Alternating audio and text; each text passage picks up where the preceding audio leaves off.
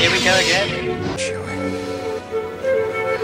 We're home. I bypassed the compressor. You were the chosen one! Something truly special. Congratulations. You are being rescued. Revenge is not the Jedi way. I am no The ability to speak might not make you intelligent, but we're going to try to prove otherwise. This is the Clashing Sabers podcast. I am one of your hosts, Brandon Boylan, and with me is my co pilot Hey, it's Drew. How you guys doing? and also my co co pilot. Ladies and gentlemen, we have a new co host. If you listen to Don't Burn the Sacred Text, you already got the spoiler alert. But if not, she's cooler. I didn't plan this. Hold on. Oh Cool- man, Ah, let me ah, down. so much pressure. It's too Just early in the kidding. show So for you bad. to be Just letting kidding. me down. She's cooler than Qui Gon Jinn wearing sunglasses and an upside down visors like the cool kid in the 1990s. It's Lindsay. I'll try not to disappoint. I'll live up to that. I think I'm like the Rey to your Han and Chewie now. Then, right? Whoa! I'm taking a little bit of offense to that. Wait, hold on. Who's Han? Who's Chewie? I'll let you guys fight that out. Oh man. Yeah, I'm def. I mean, if we're talking about who's the dog in the situation, Whoa. Hey, I have what? no idea where this is. I don't either. I don't either. this is a family friendly show. Okay, In fairness, Brandon, I think you're much more lovable, so that probably makes you the the man in the dog costume. that's fair. That's fair. Sweet. Although there is a theory that Han is actually Chewbacca's dog. I kind of like that theory. If you haven't seen that one, Whatever. all right. Um, Move along. And we have a guest with us on this episode of the Clashing Sabers podcast. We are going to be talking about the top three, bottom three moments in Attack of the Clones for our series leading up to episode nine, where we're going through all 10, 10 of the Star Wars films that there are now. And with us is. He's got to be the biggest Attack of the Clones fan in the world. From the Wampa's Lair podcast, we have Jason Hunt. Hello, everybody. Thank you for having me on. Hooray! Hey. Yes, yes, I, I do quite love Attack of the Clones. I'm probably about you know one of three people in the world who can put Attack of the Clones in their top three Star Wars movies. Whoa. Yes. That is that is indeed high praise.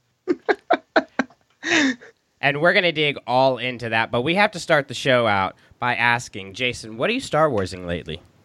Oh, what am I Star Warsing lately? Uh, Battlefront 2. Uh, they released Ooh. Dooku um, uh, a couple weeks ago, and he's kind of like one of my guys. I really do love Count Dooku.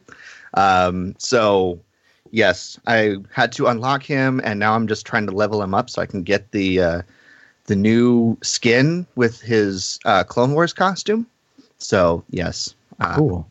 that's that's what I'm Star Warsing a lot recently. Battlefront 2 all the time. You don't have to.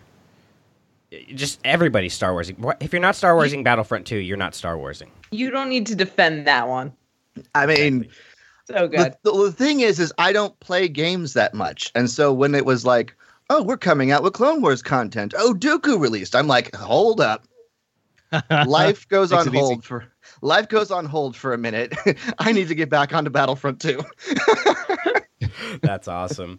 I uh I got the Smuggler's Bounty box the first few times that it came out, and then I was just like, mm, "That's not really worth it." But they announced the Count Dooku one, and the day of, I was on there like, "Subscribe again, subscribe again." So I got the Count Dooku, and then canceled my subscription because it was one of the exclusives. so it's a fine addition to my collection. Oh, excellent. So Lindsay, what about you? You get to go next. What are you Star Warsing lately? So I have been Star Warsing some pretty fun conversations with fans who don't really get as into it as we do. Just because all the rumors coming out recently about what the title's going to be and when the title's going to be released, I have a bunch of my friends and a bunch of my coworkers keep asking me my thoughts.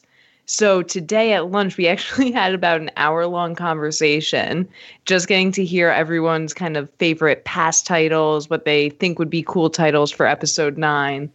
Uh, So nice. just getting into some really casual, fun speculation and just hearing from other people what they like.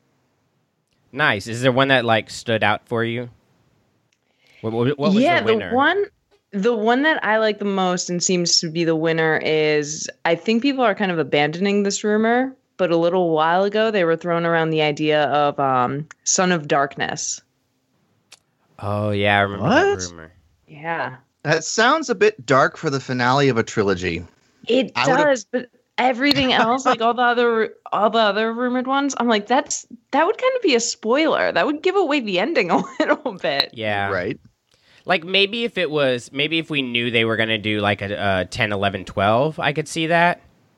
But I I don't know, this is being played up as the end of the Skywalker saga. So I'm thinking something more along the lines of like Spark of Hope or something like that. See, yeah, see, that's why when I really think about it, I think they're going to use the word hope in it somewhere. Hope's been a big thing in the Disney era. Yeah. It has been. I could definitely see that. So uh let's see. Let's go around the horn. Have to patiently. Drew, what's your what's your pitch for an episode 9 title? You know, I am I am staying out of the name fight. Um, I am just going to patiently wait, and they're going to release it when they release it. They're going to give us a trailer when they give us a trailer. I'm not terribly concerned because the moment ticket sales are announced, that's really when I need to get involved. Um, I remember when uh, the name for Attack of the Clones was announced, and everybody was kind of like, "Really? That sounds a little bit odd." And and it kind of, well, we'll save that for a little bit later. But I mean, the title reveals kind of came down in impact. I think Last Jedi was probably the most interesting, but even that was just announced with like a web posting on their on the StarWars.com website or something like that. So I I saw everybody getting all in a tizzy and all excited this week. I think it was what what really kicked it off was it Anthony Daniels tweeted something. It was a mix of Anthony Daniels, there was the Disney shareholder meeting this week, and then the Star Wars show coming back all in one day. Well, in the so Super everyone Bowl. was like, oh, it's today. It's going to be today. But nobody ever explicitly said stay tuned for No. a title announcement or course here's not. what. No, no, okay. No. Fandom Leave fandom jumped to conclusions. Wait, that sounds entirely Hyper jump to unbelievable. conclusions. I don't. That doesn't make any sense. You know, it's it's That funny. must be the first time. yeah, totally. It's unbelievable. Groundbreaking, you guys. It's you did it. You did it. They uh they always say like at, at big events like the Super Bowl and stuff, you're gonna get you know oh they're gonna release a new Star Wars trailer.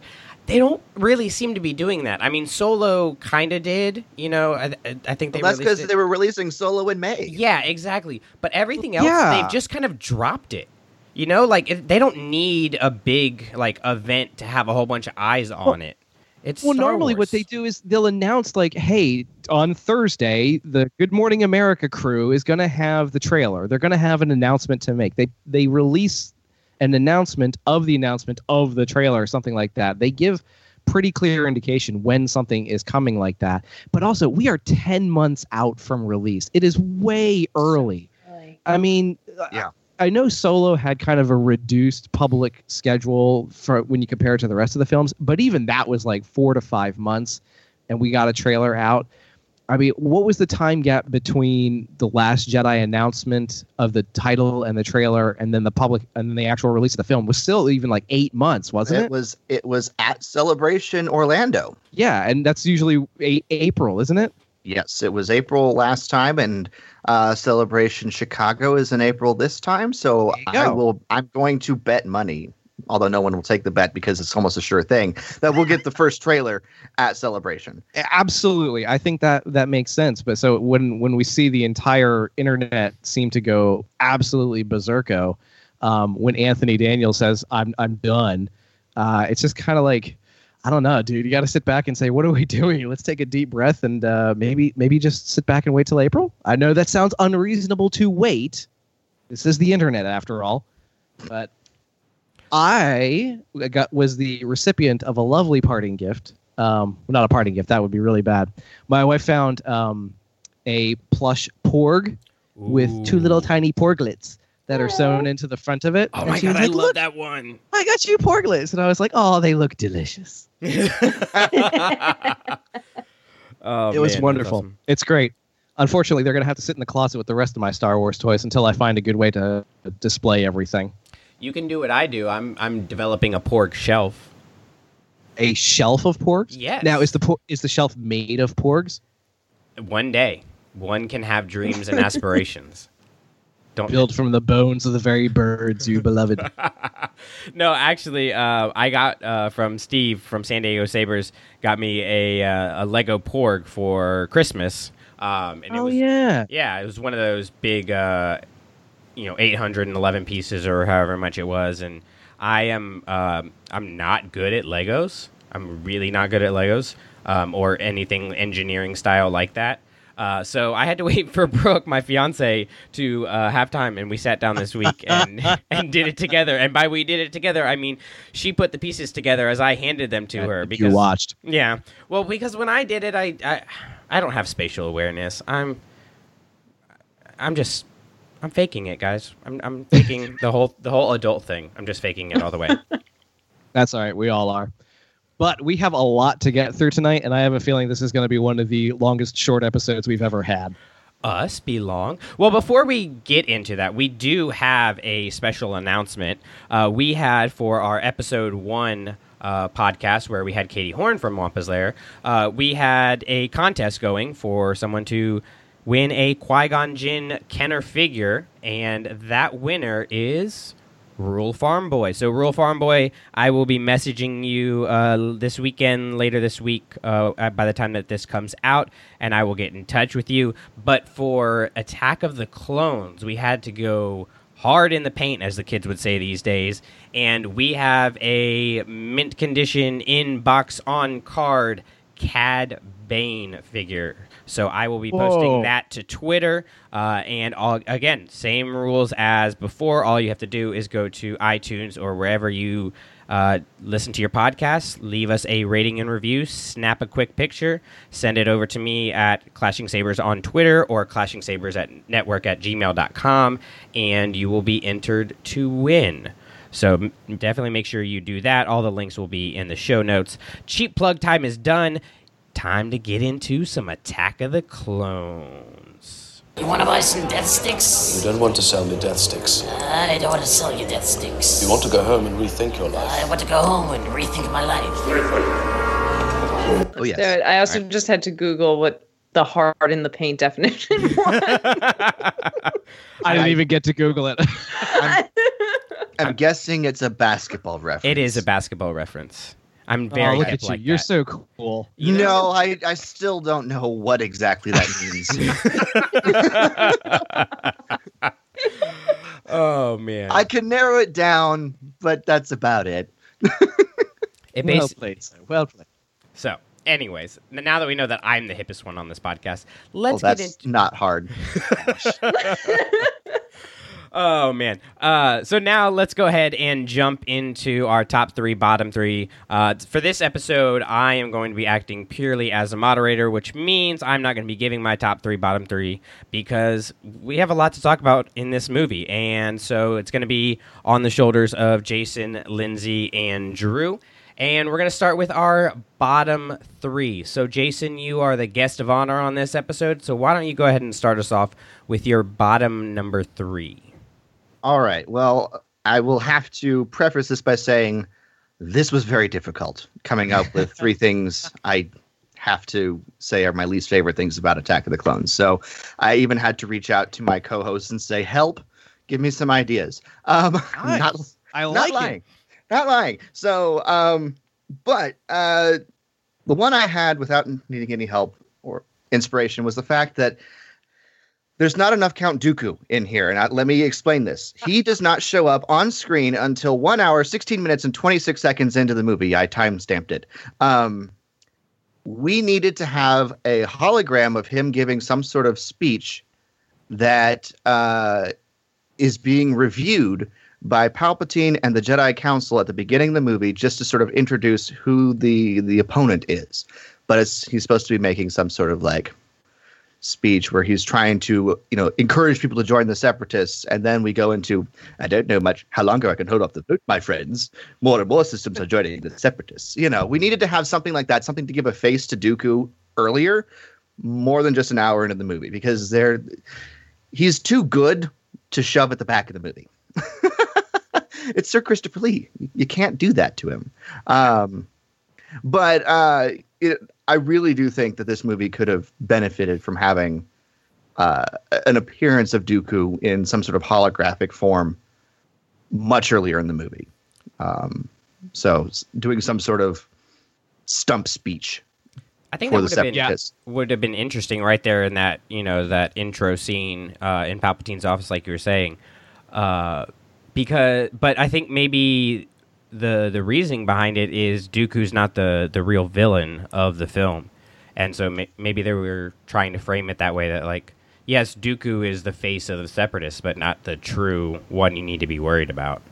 Well, but then that's what makes the scene with Sidious at the end so, you know, shocking. Because you'll have had had Dooku this whole time being the face, and then he shows up on Coruscant taking directions from uh, Sidious. You know, and it's like, wait, what? I'm I'm questioning everything I knew about this movie so far, and you have to go back and look deeper again. That's So- a good point. That's a very good point. Uh-huh. I know. yeah, I tend to agree. I think you're right that his introduction so late in the movie. I did the exact same thing. I said it's an hour and 16 minutes before you even meet the guy who's billed as the main villain for the entire thing.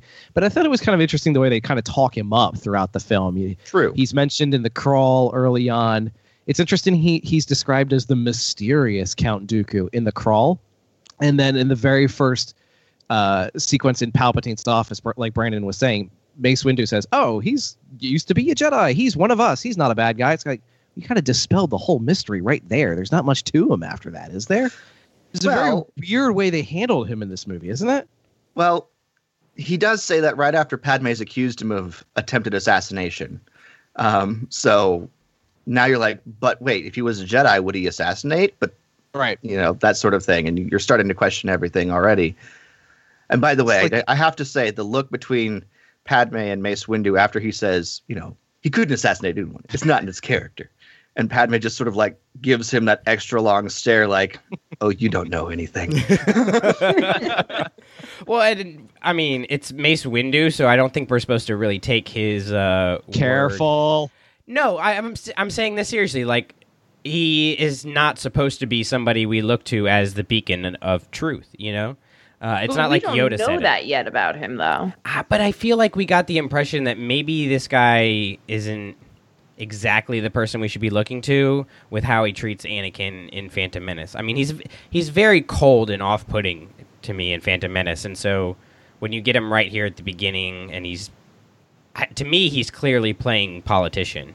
Um, I just don't know if if you trust him.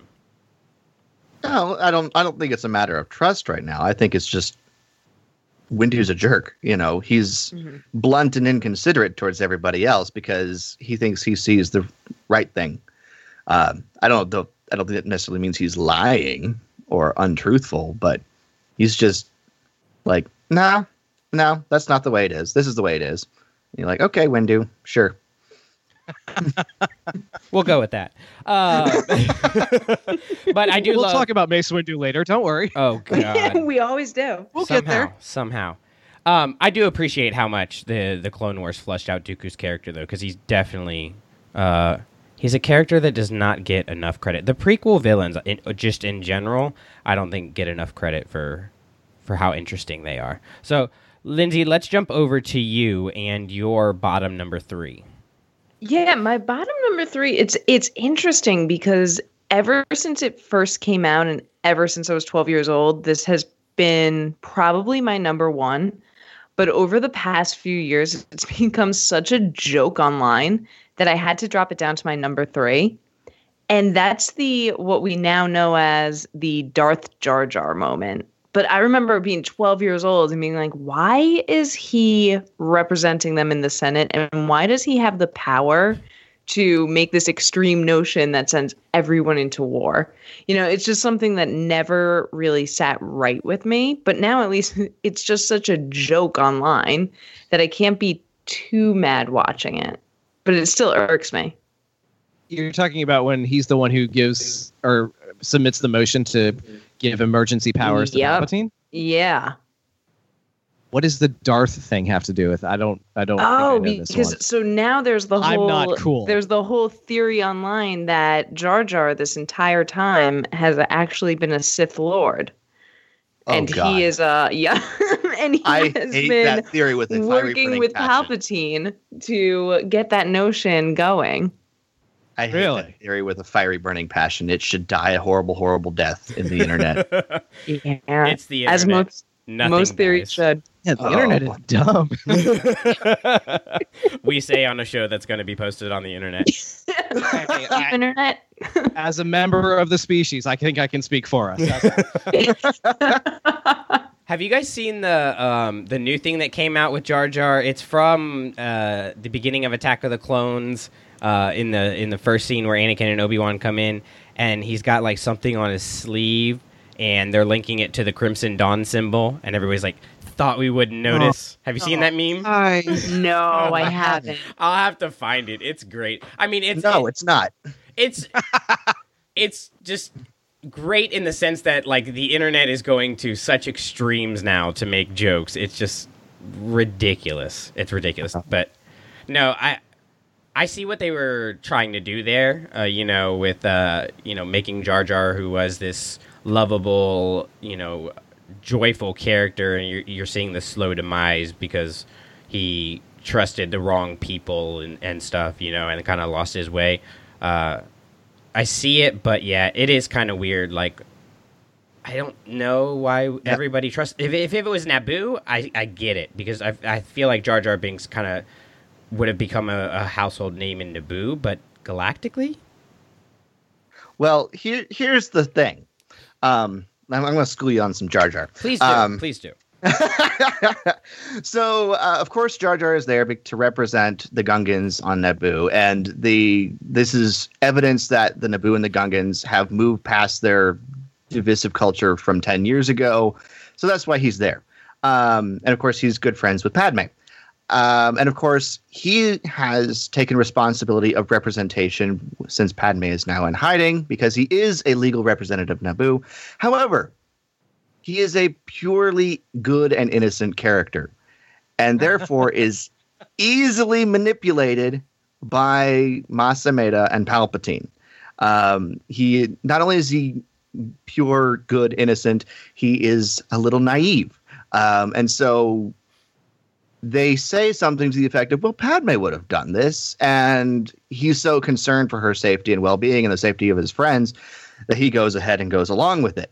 Um, now, the reason why Jar Jar is there and the reason why he does it is he is the canary in the coal mine when it comes to corruption and the demise of the Republic. So that is why he's there. He's the good, innocent character who gets manipulated into doing something absolutely horrible. Um, and that is why he's the one that does that motion. No, I mean it certainly makes sense. And I get that he's the only one then who really could play that part. But there's still that one piece to me that's like everyone else on the Republic side should have known he's not the best fit. You know, he shouldn't maybe he shouldn't be the one who can step in and have this sweeping power to Oh. completely change how the government is Well, all he did was put the motion forward. Everyone else voted on it. Yeah, I have a, I, I have a, that raises a really good point, Lindsay, because in the scene, he makes the motion. He makes the prop. He proposes to grant Palpatine emergency powers, and then everybody cheers. And then Palpatine stands up and accepts the powers and forms an army. So I have two government questions. Number one, is there a functional difference between a senator and a representative? Because it seems they both sit in the same body. It seems that they both have the same kind of powers. And number two, why is clapping the way in which they pass motions? They have Like, one of no those. They have one of those sound There's a- meters that you see at a football game, where it just There's a goes up real loud. It's like somebody watched British Parliament as they all go crazy, but don't pay attention to the fact that they actually still have to cast a ballot. There's a time cut. You really want to sit there and watch everybody cast a ballot? Hey, I'm the kind of political Yeah, junkie nerd call, that would. yeah. C-SPAN has that cool ticker that name by name, one by one, the ayes versus the nays. I love it. I was looking for that. I was kind of like, wait a minute, nobody's actually voting in any way, shape, or form. The guys jump up and down and swing their hands side to side. It was very awkward. And I was like, but wait a minute, that's the mechanism by which they enact laws? No. You know what I would be all for? And I feel like you're going to be right here with me. I would love some kind of reference book where it's all of the senators' voting history for oh every Oh my kind of motion. Hundred percent. Sign me Oh, up on. Kickstarter. I would run to Barnes and Noble for that. Absolutely. Pre-order on Amazon. Take the day off just so you can read the whole book. I want I want the collector's edition. I want whatever nonsense we can get for that. More of that is good. You know, I, I kind of wonder if, you know, Jar Jar got put in that position because nobody else really cared about him, and you know, except for Padme, and he kind of was was the martyr of this is not a motion that is going to be nice to present, even though we know a lot of people are going to support it, but it's not going to look great. So you have Jar Jar mm-hmm. present it, and he, you know, it's Jar Jar. Who cares, right? Is their thinking, and and you know, like like Jason said, he's kind of the canary there. Should be warning them that things are going the wrong way. I don't know. I think that presumes a, a lot more thought and logic than it, it, we're given evidence for. I mean, Padme inst- installs him as her proxy. Like she says, it's your job to lead this, and your job to kind of take my seat in the Senate and speak for the planet. And then later on, like Jason said, when Mas Amedda and Palpatine are like saying, if only Senator Amidala were here, and like they couldn't like stare at him harder and say, this is exactly what she would do, and she trusts us, and therefore you should as well. I mean, they're playing him hundred percent. It's exactly what they should be doing, and but he thinks he's doing the right thing by saying, well, Padme is like the best friend that I've ever had. She's the one who actually treated the Gungans like respectable beings, and so therefore I want to be exactly like her. So I mean, it fits within their characters to me. And it's, it's just kind of unfortunate. It's also he's this is the only way he sees to help save her life. So Mhm. yeah, okay, I can, yeah, I see that. I see that. So Drew, let's circle around to you and your bottom number three. Okay. Buckle up, baby. Uh, This I don't know what that means. Um, this, like Jason said, this was kind of tough, but I don't necessarily think it's for the same reason he thought it was tough. Um, my number three least favorite thing here is how quickly the issue of Sifo Dyas gets dropped in this movie, and the overall, and I have a corollary: the general lack of quality in our poor good friend Obi Wan Kenobi's detective work. Oh, you stole my number two. I. I, I saw I, I, I heard I caught something this time this last time I watched I watched it the other night and took too many notes.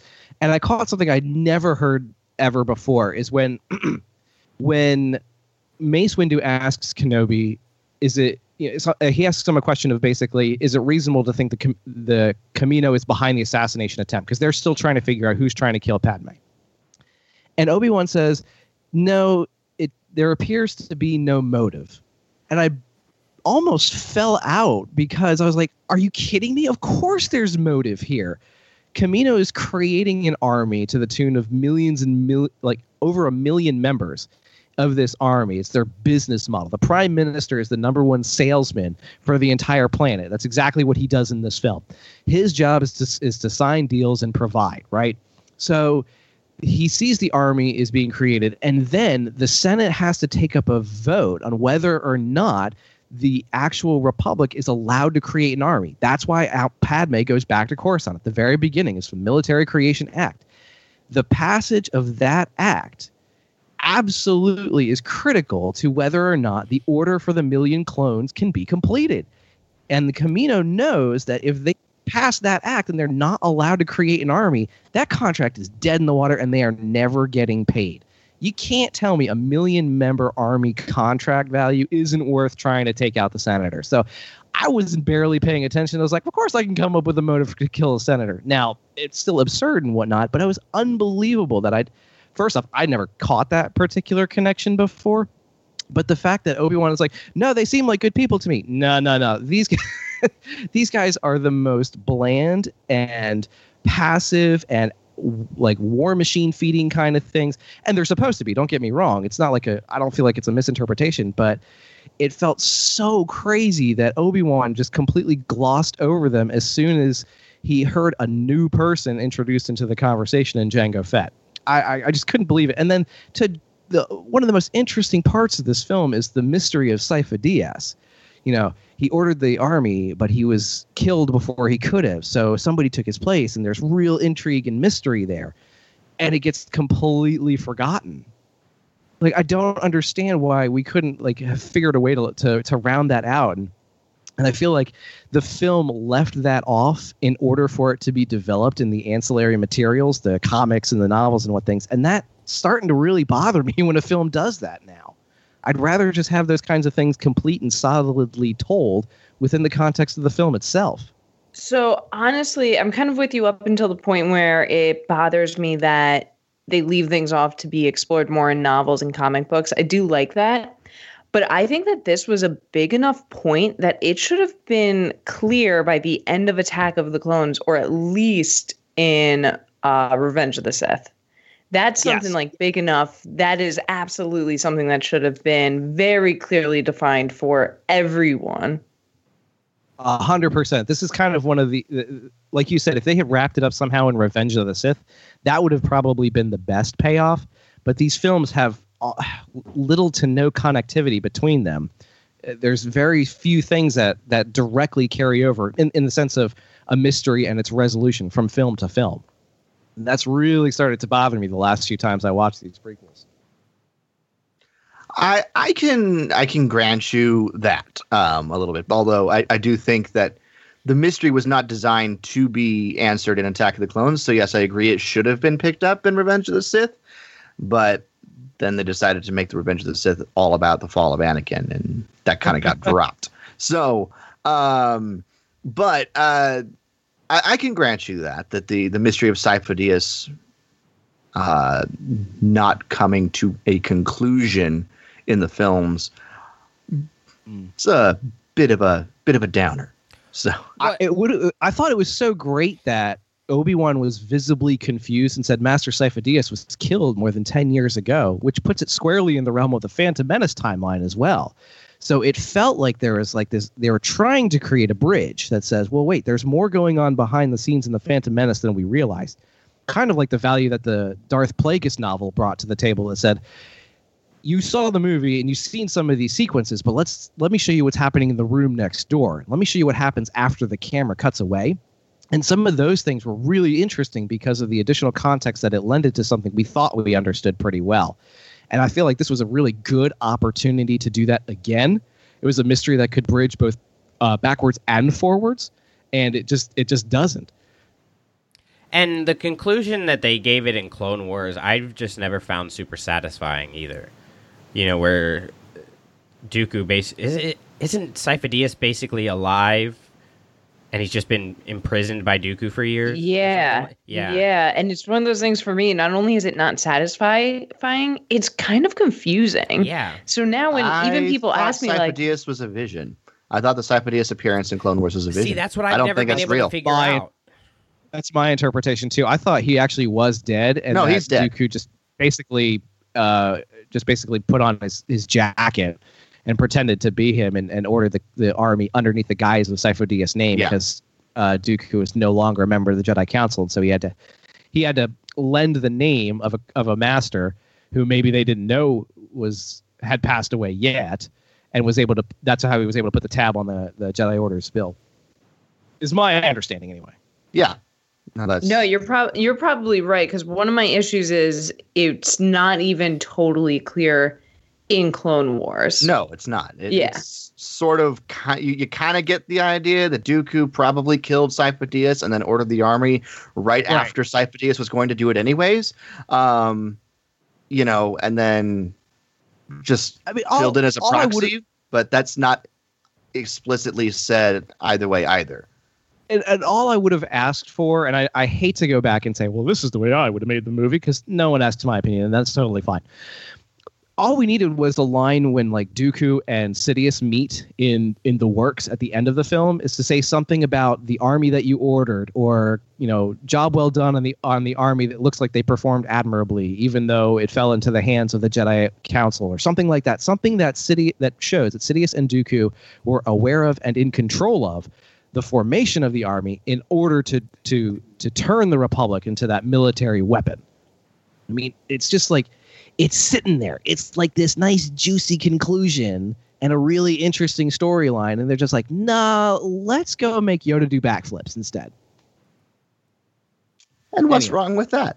We'll talk about that in a minute. Don't worry. if, we could, if we could have both of those things, that would be great. I know. It, it needs a clear conclusion. Like it's not one of those things that can be left off because oh it could go this way or it could go that way. Like we know where it ends. So what's Yeah. the point of leaving leaving the the prequel part a mystery? You know. Uh, and it and it visibly confuses our main characters. It's like the giant question mark that everybody goes, "What?"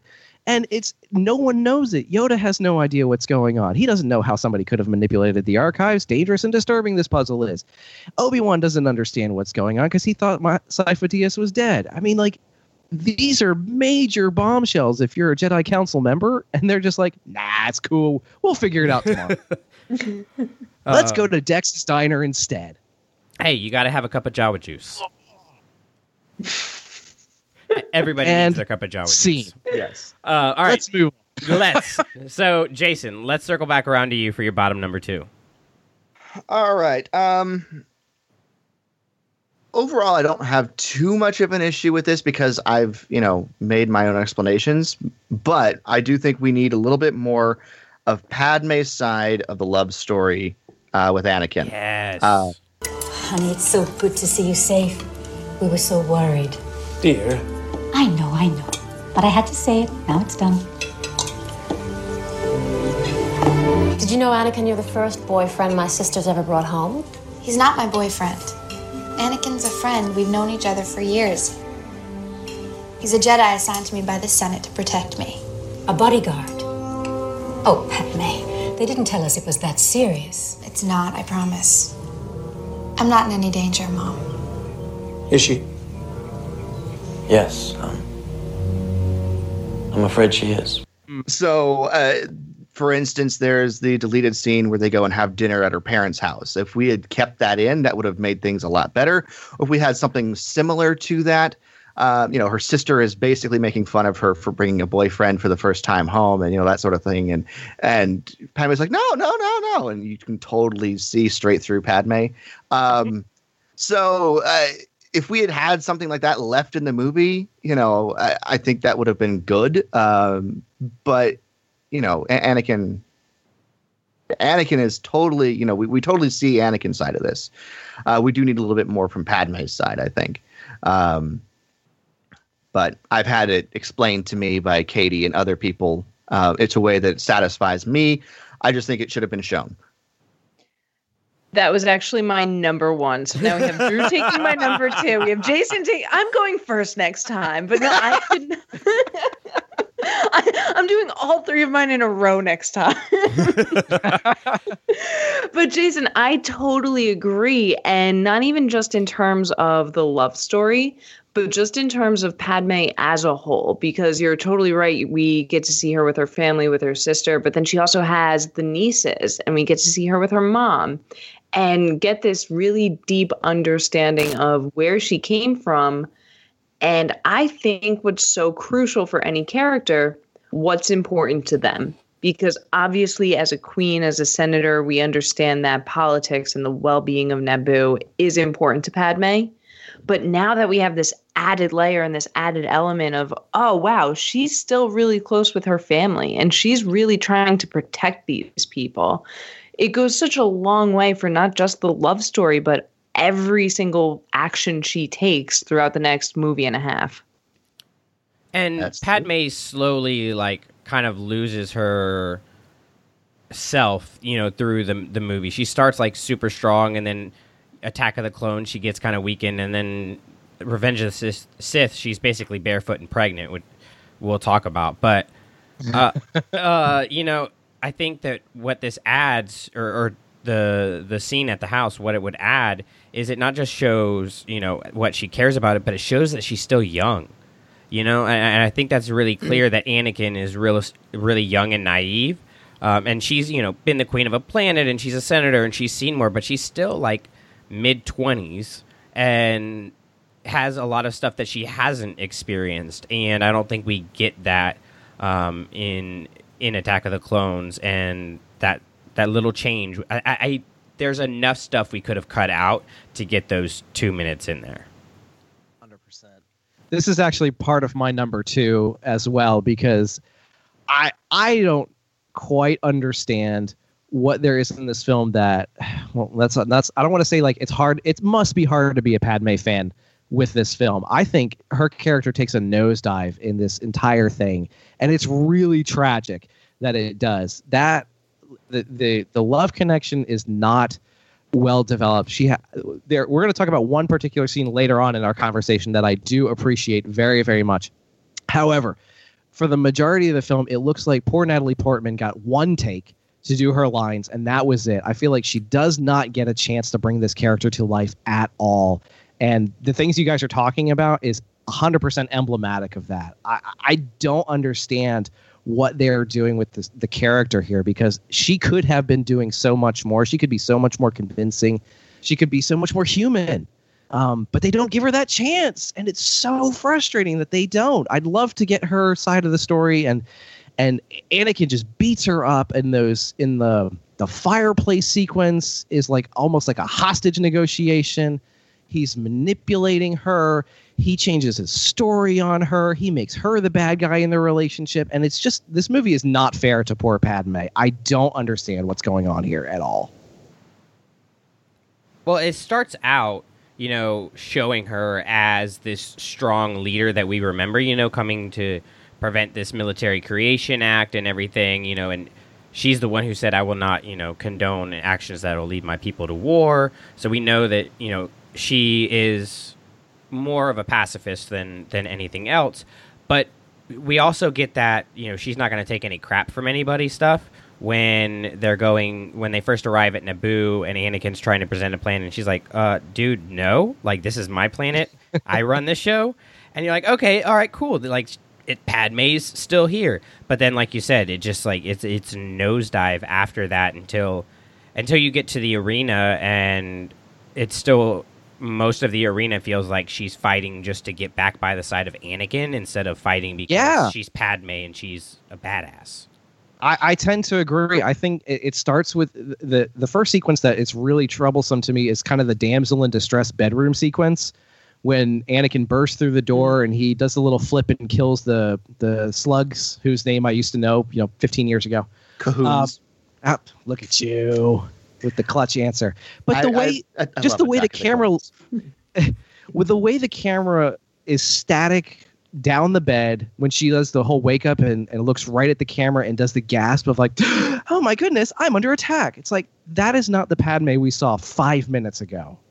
It's it's they changed the, her to be like that damsel in distress. You expect her to be tied up and left on railroad tracks next. It's it's that kind of of That basic. That seems a bit simplistic. How are you going to react if, you know, all of a sudden you're woken up because a Jedi is jumping on your bed to, you know, slice killer first off, bugs that are about I'd feel to bite great. you? I wouldn't wake up like looking like my eyes are crystal clear and I've been awake for six hours on a movie set, and I wouldn't clutch my pearls and go, "Oh dear, he saved me." Why I are feel you wearing so much to better." bed, Drew? Oh, Yeah. dude, did you see her hair? Her hair is dead. Okay, that girl did wanna- not I sleep. wanna, Did not uh, just wake up. throw up. something else out there. Hashtag though. woke All up right? like this. So I think that the, and this is kind of just me spitballing. So someone argue with me if you think I'm on the wrong track. True. But I would say that the Why we're here? the re- that's where the clashing part of the sabers comes in. Um, I would say that the real contrast with Padme and why it's kind of hard to settle this is because we obviously know her from Phantom Menace at this point. We know she's this really strong young character. We have read the Attack of the Clones novelization, which I think flushes her out way more than this. But in the Attack of the Clones movie, we understand she's a strong character because other people tell us that. You know, we have them saying things like, I'd be more worried about her doing something foolish than him. And we have people talking, you know, like we mentioned Palpatine and Mas Amedda saying how she would stand up to the Senate and make these bold notions. And it's all these other people explaining to us what a strong person she is. But then when we actually see her, we don't get to see her do any of that. We only know, in the movies at least, we only know that she's a strong character because it's being told to us, not because it's being shown to us. I, I'm until, not so sure. Until the final uh, fight arena scene. Yeah. I'm not so sure because uh, the the thing about people is that we are not, you know, single plane people. It, there's you know layers and layers and layers to us. Uh, she is a strong person. We know that. We've seen strong Padme all throughout the Phantom Menace. But strong people are also have vulnerable have also have vulnerable moments, and that's what makes people interesting. Um, and and I will grant you, not everything in this movie is done uh, in a way that is particularly flattering in that respect, but uh, we all have our strengths and our vulnerabilities, and relationships is obviously something that Anakin and Padme are very bad at.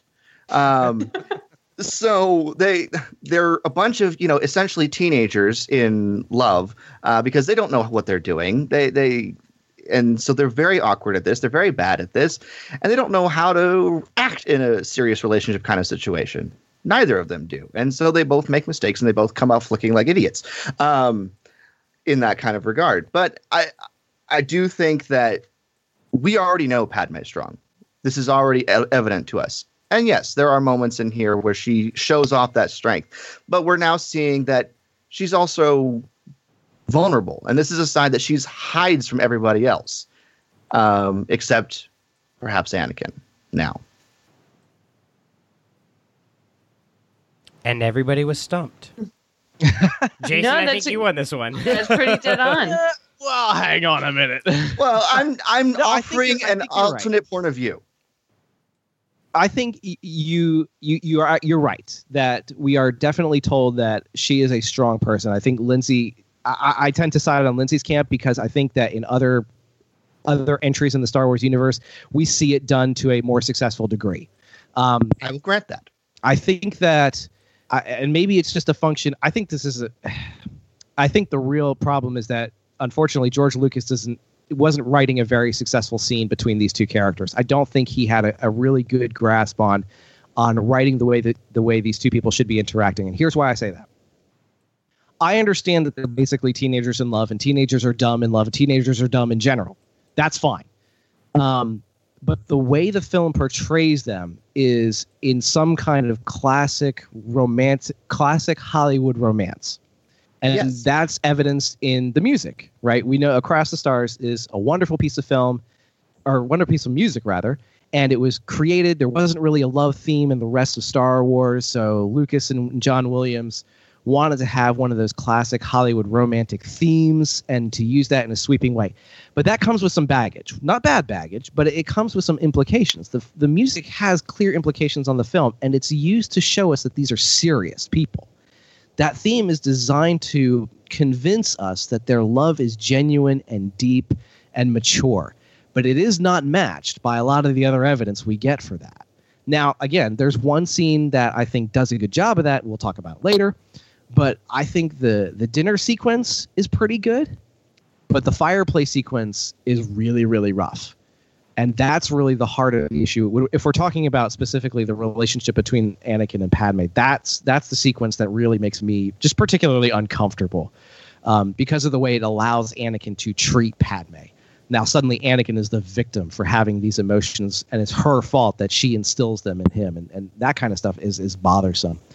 But to Lindsay's original point, it's I think this is a Lindsay. Correct me if I'm wrong, but I think your issue is the show don't tell problem. Like we hear them, everybody say, you know, they speak these words which impart some kind of qualities and characteristics upon her, but there's not a whole lot of evidence that you get to see that lines up with that, as compared to the way we're introduced to Rey in The Force Awakens, where her introduction is silent, and all we get to do is observe and we learn so much about her character by the way in which she actually behaves. And I feel like if we got more of that, maybe earlier on in Attack of the Clones, it would have helped solidify that character the way we actually want her to be. 100%. So I, I, I think I think it is a little difficult though to compare Rey's introduction to Padme in Attack of the Clones because that kind of stuff we already got in the Phantom Menace. So kind of the stuff we already got in the Phantom Menace. This kind of the kind that kind of introduction type of explanation would have been done in the Phantom Menace. I mean, you're not like they wrong did that there is such- an there's an introduction there, but I think you've got a whole new movie in Attack of the Clones. You get a, a, a chance to reintroduce characters. I mean, Anakin gets reintroduced as an entirely brand new person. Uh, so does Obi Wan. Um, I think everybody gets a chance to be reestablished because so much time has passed. I don't know that. Do we? Th- let me ask a, a, a related but not exactly the same question. Do we think that Padme gets a fair introduction in Attack of the Clones, or are we expected as viewers to take the the homework of having watched the Phantom Menace and bring all of that information with us? Does that make sense? Is that a fair question? Well, Fair question. and I would say the latter for sure. And, do you think do you think the other characters get that same treatment? Uh, I'm sorry. Re, re, rephrase Sorry, the it- question for me. It's a convoluted. It's a convoluted question. I'm sorry. Um, I think because here's here's kind of what I'm thinking. I, I hate to answer my own question because I don't think that's fair. But Anakin in Phantom Menace is a little boy, and he's optimistic. He's wide eyed, except for the time he beats Greedo up. But he gets reintroduced in Attack of the Clones as a Jedi Padawan. He's got new emotions, new problems, new relationships, and all that kind of jazz. Obi Wan in the Phantom Menace is also a learner. He's behind Qui Gon Jinn, so he's the follower. He may not agree with everything, but he understands the value of the mentor student relationship. And in Attack of the Clones, he's introduced as now the teacher. So we understand him in a new way. Um, he gets to have new relationships and new agency, uh, all, of his own. Does Padme get that same kind of opportunity to have a new character at the beginning of Attack of the Clones? Um, I will say yes and no because to some extent, her role isn't that much different. She just has larger stakes and a larger platform. And we do get that at the beginning with the assassination attempt. We find out that she's not a queen anymore. She's a senator. She's also still crafty because she's flying as a pilot rather than in her own, you know, ship. Uh, and then we find out that she's important enough and outspoken enough to warrant an assassination attempt. And so I think to some extent, I don't think it's as blatantly retold, but in some ways, yes. Um, although, again, you know, you go from queen to senator, and that's a lot of the same kind of responsibilities, just more people and a bigger platform that you have to answer yeah, to. that- that's a good point. She goes from just you know working directly with the people of her planet to representing them on a galactic scale. That's a good point. Oh, that's that's interesting because even in the Phantom Menace, the Neimoidians are after her specifically as well. So there's always like she's got this target on her back for the whole movies. It's, it's kind of weird. Yeah, It's very much like Leia. You know, Leia goes with a target on her back through the whole original trilogy.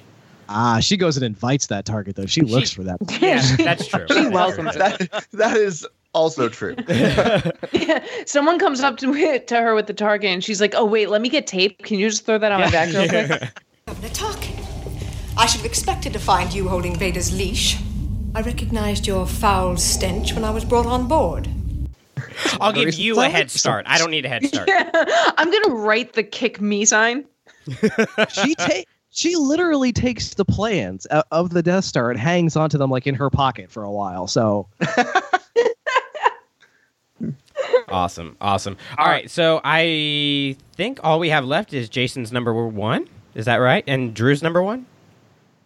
Uh, sounds about right. Unless All right. Lindsay wants to add anything else, we may have. You know what? While, may have while we're stolen. on the bashing Padme kick, I'm gonna say that my honorary mention for things that I do not like about Attack of the Clones. I know Padme is always a little over the top and elaborate with her wardrobe, but the the outfits that she wears when she's supposed to be disguised as a refugee, I'm like, I, I would wear that to a black tie affair. She lives a certain kind of lifestyle. Okay, She, she has she does. standards. And She's that a- lifestyle does not fit in with my sweatpants and t-shirts. Uh, but let's be let's be fair. She's a Naboo refugee. They all have a, a certain level of fashion that they have to uphold because That's a they're really from good Naboo. point. that is a very good point.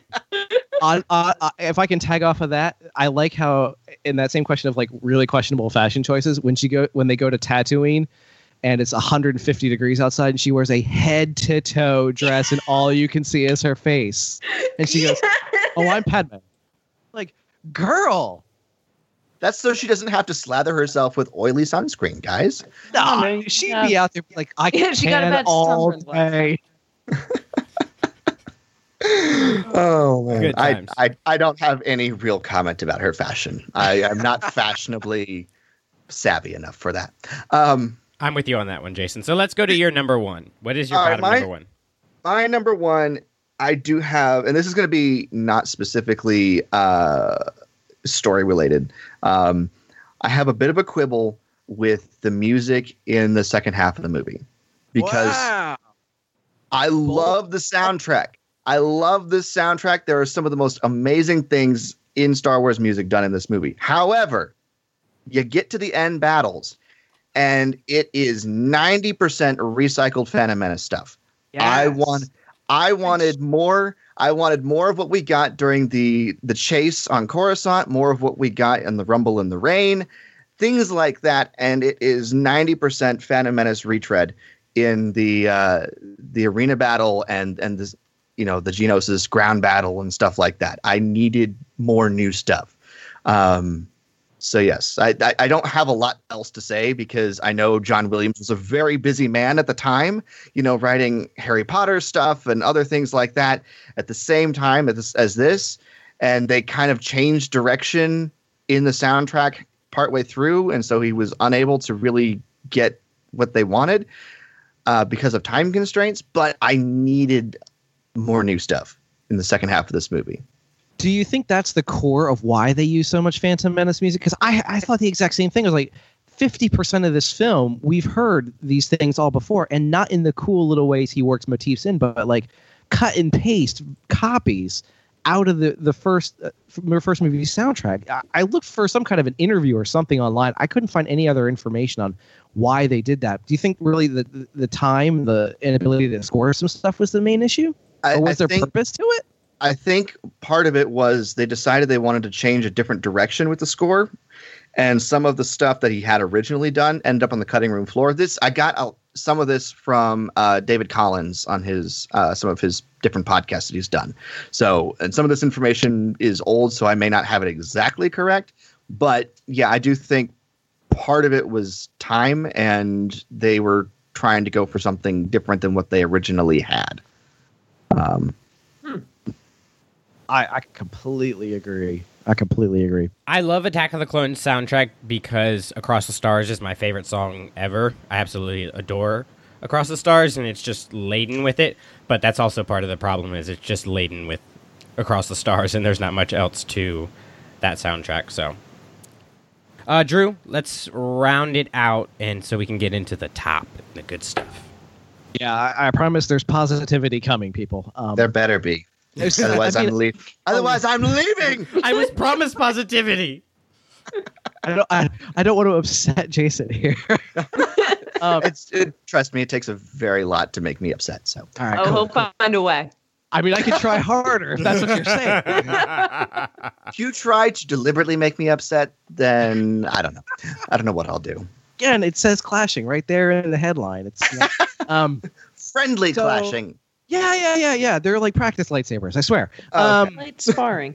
something stood out to me this time that again maybe i shouldn't be watching these movies late at night because things start popping out and, and grabbing my attention and they're probably not meant to grab my attention this much yoda is the my least favorite character this entire film Yes. he is the worst character in this whole movie and I, I'm tired of blaming things on, oh, well, the Jedi are supposed to be not super heroic in these films. It's just, okay, I've we've heard that excuse. We talked about that a lot. We talked about that in The Phantom Menace a lot, too. And I think it has a good place here. Yoda's just straight up not a good person in this film. Um, and there are three things that that that really stood out that kind of that go along with him. Two are legit. One is rather ridiculous, I admit. But the first one is when he notices or when he senses Anakin's pain through the Force. When Anakin is busy off slaughtering the men, the women, and the children of the Tusken Raider camp. He senses all the pain, the death, the suffering that Anakin is going through and is causing on other people, and then does nothing about it.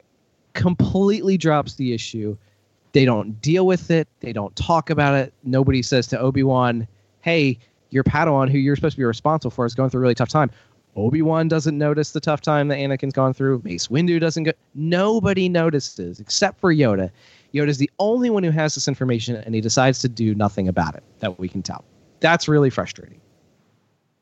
The Well, second thing, To be Oh, fair, the ahead. next time to be fair, the next time he sees Anakin is in the Geonosis arena. So Yeah, I was wondering if I could try and rationalize some of that. Like, there's just no good opportunity to do so. But I feel like even that conversation that Yoda and Mace have is prime time to say, this is like the concern we had, or we knew he was, you know, he had tons of fear in his heart when we first met him 10 years ago, or some kind of recognition that this is a bad thing, or like, or something that's going to cause problems later on, or some recognition that this is a major milestone in, in Anakin's life. This is, and, and I don't know a lot of if we have a lot of the story between Phantom Menace and Attack of the Clones. I don't know if we've got any instance where Anakin is responsible for killing anybody in between those two things. So this could be Anakin's first experience with taking a life. It's also his f- first experience really tapping into the dark side.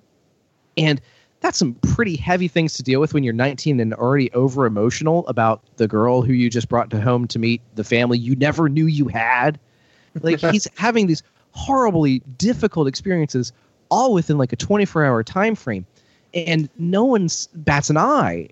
I mean, as a guy who spent time working with teenagers who freak out over the tiniest, littlest things, and you have to spend days working and helping them process through things, nobody cares about this poor kid. You know, this was kind of the issue we had with the Phantom Menace, where there was nobody advocating on Anakin's behalf during the test, and Yoda is staring right through him. He's exposing all the deep, dark secrets of a nine-year-old boy. He's invading him in his mind and in his soul, and he just continues that pattern here. And it's it's really really troublesome the way he just he he's cavalier about the things happening to this kid who's supposed to be the chosen one. You'd think the guy whose like subtitle is the chosen one would get a little attention around here from time to time. Look how much Harry Potter couldn't get the teachers off of his back. I mean, and poor Anakin just can't get anybody to spend five minutes to talk about his feelings with him. Unbelievable. I don't think Anakin wants to talk about his feelings, though. Oh man, but if there's anybody who needed to talk about his feelings, right? Come on, this poor kid. Oh, I'm I, I'm gonna He's push set back. up. I'm gonna push back slightly and say Yoda looks like he's actually experiencing physical. He's like he's physically getting sick from the pain he's sensing. So I don't think it's he doesn't care. I, I'd, I'd like to believe he does. I'd like, um, you know, one line of dialogue is all I need. You know, I'm a, I'm a simple man. Maybe there's more to it in the novelization. I haven't read that again in, in 1600 years, so maybe there's more to it there. But the second thing that I noticed that kind of stood out was in that same kind of conversation, and this might be a little picky. Um, Mace Windu utters the line that kind of blew me away that says, Maybe it's time to tell the Senate that our ability to use the Force has diminished which is a weird line to begin with. Um, not really sure that's ever brought up or addressed anywhere else sufficiently because it seems like a pretty big statement for the number two guy to say we can't do what we're supposed to do. But what bothers me is Yoda's reaction to say, no, let's not tell the Senate. Let's keep it a secret. And the the, the, the line he gives is that his they would have more adversaries if they did like his their adversaries would grow in number i think is what he actually says and it got me to thinking about again what the jedi order is doing in the republic like their role in the republic. And as guardians of the peace and as kind of like the intergalactic fbi their job is to be that front line of defense against whatever darkness troublesome spirits are out there right? And they can't do their job and this is like the head of the FBI saying we can no longer enforce laws. But let's not tell anybody about it. It's it's very dereliction of duty kind of thing vibe I, I'm getting here. Like, and Yoda's rationale for that is that their adversaries would increase in number, and and that stands in such stark comp- contrast to Mace Windu, who's like, hey, we really should tell somebody about this. We can't do our jobs effectively. We're not able to meet our meet our mandate. We're not able to serve in the way that we should. We should tell somebody. I mean, Mace Windu's Mace Windu is the only guy who has the Republic's interest at heart. He's the only one who's actually looking to take care of the things they're supposed to take care of. And and Yoda's just like, no, we'll worry about that next week. Have you heard about this cool clone army we're gonna go pick up? Very, very strange. Um, and the third thing, and this is the ridiculous thing, but this is again, it stood out to me about Yoda is like these Yoda has this weird voice of authority. We lend so much credibility to everything that he says. And I think that stems from his character in Empire and Return of the Jedi. We want him to be that wise master who's imparting wisdom. And then the prequels, I don't want to think they, they don't necessarily undercut that, but they dramatically change our inter- understanding of this character. He says, begun the Clone Wars have. That's a pretty weird name for a war, isn't it? I mean, imagine if we had called World War II the Nazi War like the clones were on one side of the conflict not both sides if, if, if both sides had used clones then clone wars would be a perfectly appropriate name for things but we're stuck with the name clone wars from a new hope but yoda's the one who actually christens it that way and it just seems like a weird way of naming a thing like to name it on the one side of the thing that kind of popped up on your side of the table a little bit strange but these are the three pieces of uh, things that kind of cropped up this time that really stuck out and said Yoda is not the the benevolent leader we all thought he was. So I actually have another one then to tack on, and it, it borders the ridiculous statements and the maybe this guy is a little overrated in his time statement.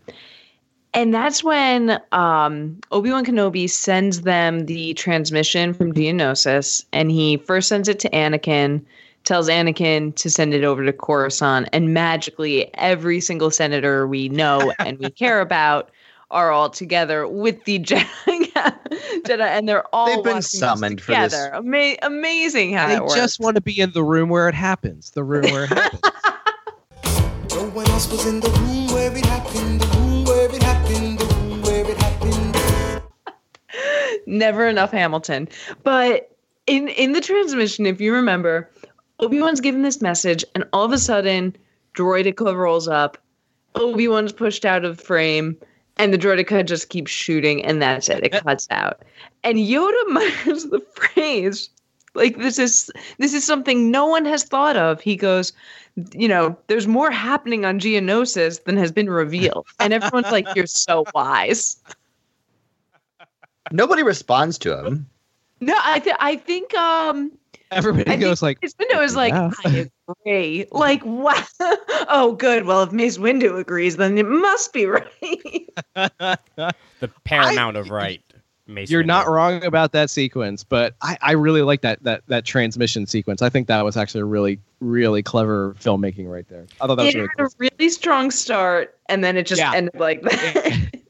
I think the the prequels, like overall, are a commentary on like not believing leaders just because of the title they have, right? You know, Palpatine, so many of the senators, you know, and Yoda. Like he had the title of Grandmaster. He was should have been the pinnacle of what it meant to be a Jedi. And while he was very wise and did have great insight and did a lot of good, like there were certain things that he kind of fell back on his laurels and became complacent and and it caused and and I think that's why we have such a different Yoda in Empire than we do in the prequels is because he spent those 20 years and and was able to think on his mistakes. Here's what it is. Um, the way I see it. Uh, the Jedi Order and the responsibility of the Jedi Order is dramatically changing, you know, very rapidly. Uh, they are essentially becoming the police for the Senate. The Senate goes, Oh, we have this issue, go take care of it. And so the Jedi don't have to worry about the spiritual side of things that much anymore. Um, and that allows, of course, Palpatine to come in. Uh, but Yoda is very much, you know, he's been around for almost 900 years at this point. He's seen his fair share of things crop up and dissipate over the years, you would assume. Um, and Yoda is probably very set in the way of how he wants the Jedi to stay. but the Jedi Order is being forced to change, and he doesn't want that. And so he's going to sort of dig his heels in and say, no, no, let's just keep things the way they are as long as possible until he's forced to say, okay, the Clone Wars are beginning. And you're right, that's ridiculous that you're picking on the Clone Wars statement. Um, it's the title of the movie. Give it a rest. Um, but um, in fairness, it's Attack of the Clones, which is kind of like an action that they take place. I mean, it's a, it's a lousy they name, call it the Clone Wars in A New Hope. So Yeah, yeah. I'm not saying they're boxed in by by other writing decisions made 30 years prior. That's not uh, uh, not an argument. but but all the decisions Yoda makes is what he meditates on and learns from while in exile on Dagobah. Th- th- This is a movie where Yoda makes mistakes. This is a movie where Yoda has issues and flaws.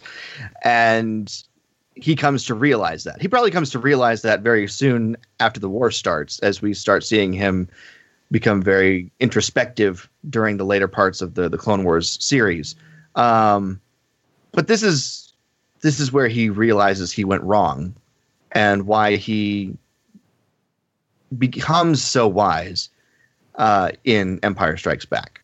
So this is this is telling us that yeah, our heroes, the people that we trust and look towards for guidance, even they're flawed, and Yoda especially at this point. So uh, he gets what's going on in Revenge of the Sith, but knows that the Jedi can't stop it at that point. Um, but at this point, he's like, "Nah, let's just stay the same because that's what we've always done, and I don't want to have to change."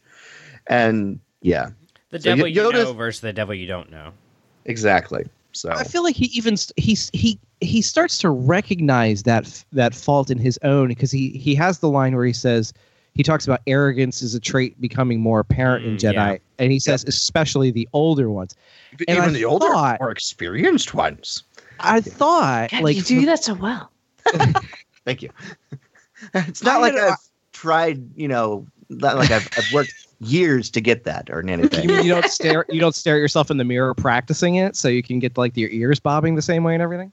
Not in the mirror, but I do listen back. Um, I, I had always thought that Yoda said that line about the older, more experienced ones looking at Mace Windu, kind of indicating to him, "Hey, we're getting up in our age." But he doesn't say it to anybody in particular. He's he's just kind of looking off wistfully into the distance. Oh, I always thought So he I'm- says it to Obi Wan. I I- see. I don't. I can't tell where his okay. digital little eyes are looking. so, so he's probably thinking of some specific people or warning Obi Wan and Mace to to be careful about it, thinking that he's good. But then he comes to realize, oh, that was my arrogance. You know, by the time we get to Revenge of the Sith, he's like, oh, that was my arrogance. At that, you know, be careful what you preach because it'll come back and you'll be held accountable to it.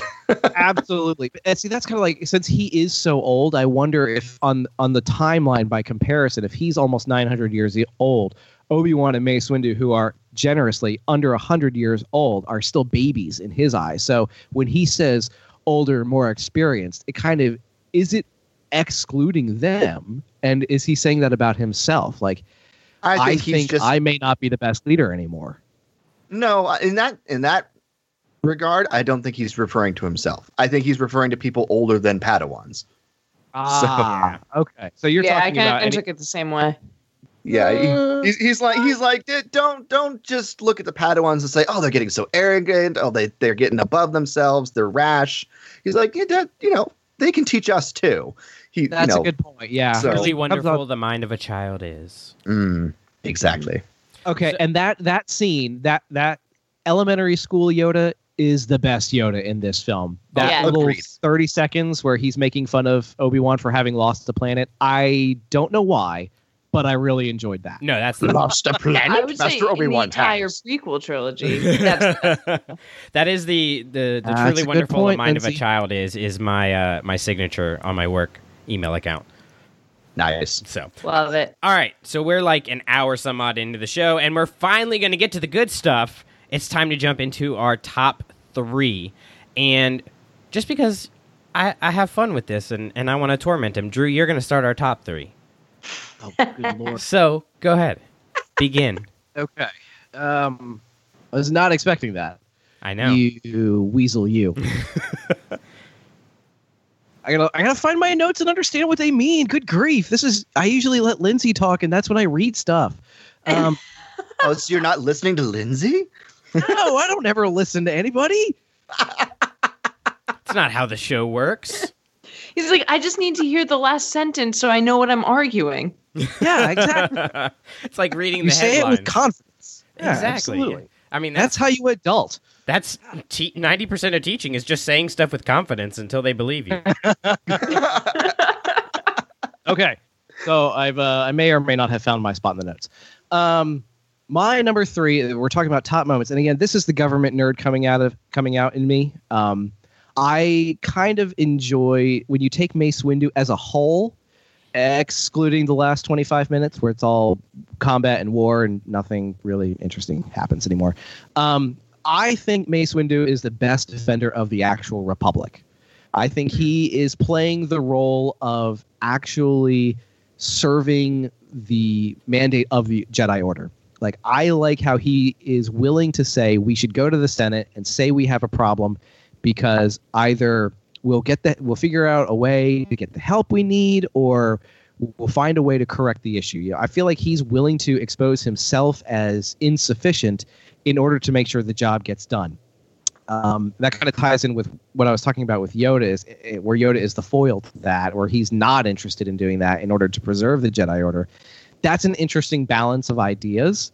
Um, who you support and who do you let your support fall away from? And when Mace Windu stands up for the Republic and he believes in the mechanisms of the Republic, that's an interesting idea that I kind of wish would get fleshed out more.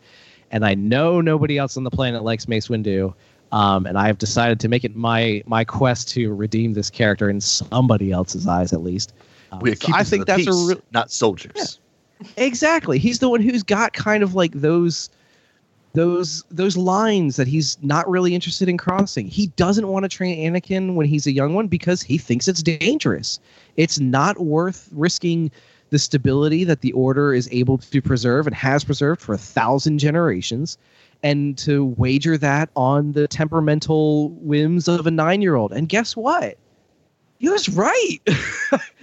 the training of Anakin leads to the downfall of everything that we know because he is taken and wielded by a master manipulator and wreaks horrible death, destruction, and pain from this end of the galaxy to the other. That's putting an off, that's putting an awful lot of responsibility of that on Anakin. Um, well, yeah. I, I think you're oversimplifying Anakin's responsibility, at least initially.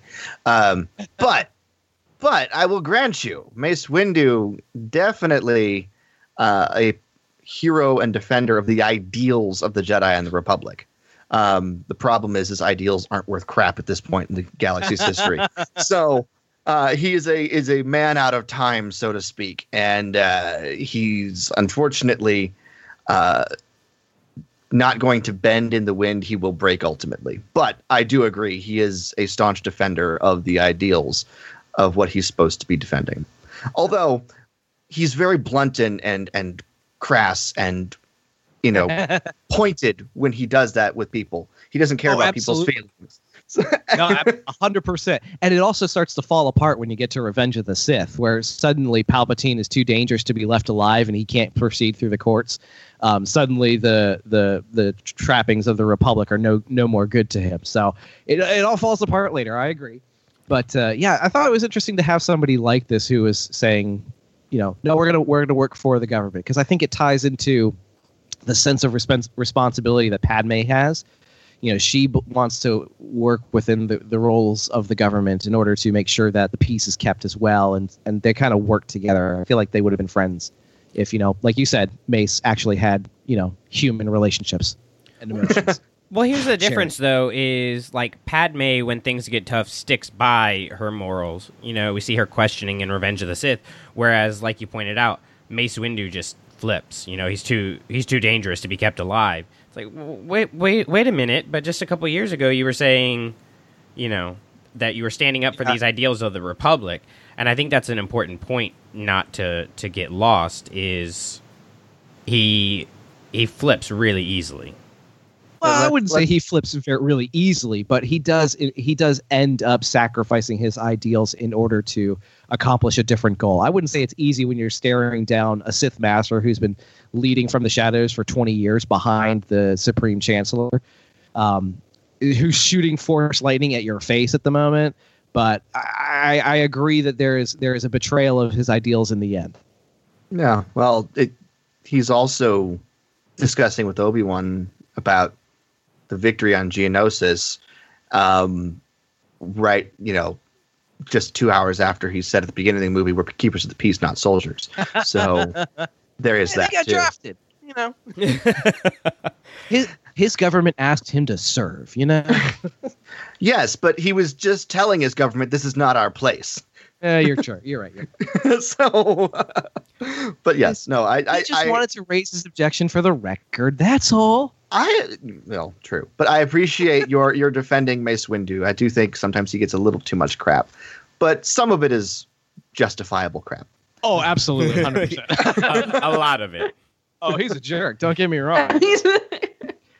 All right. What a and principled sometimes we need jerk. those He's a jerk, but a principled jerk. with principles, and and really, we could all learn something from that.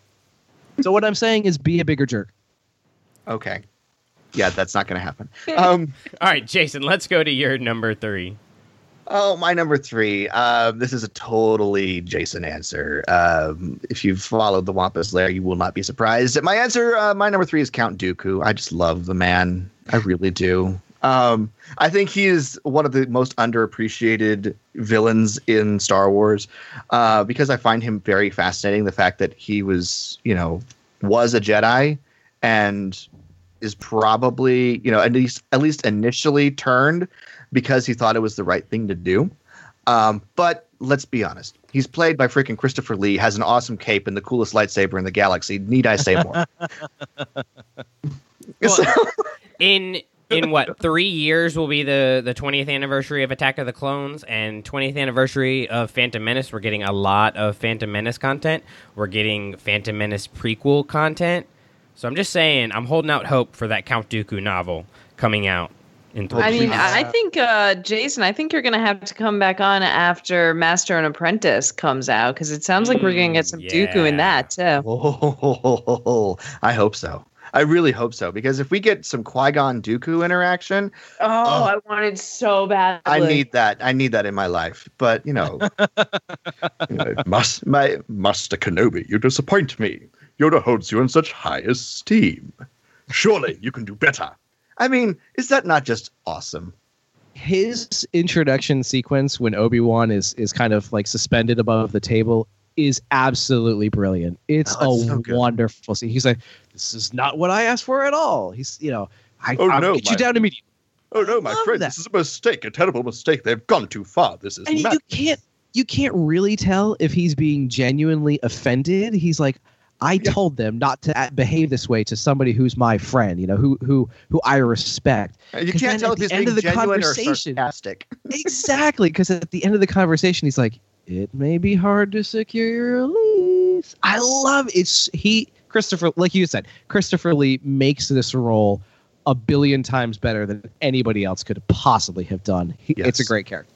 Love it. Oh my gosh, uh, he he's literally one of my favorite people ever in general, Christopher Lee. Um, and so I might be slightly biased in this. I'm gonna just put that out there.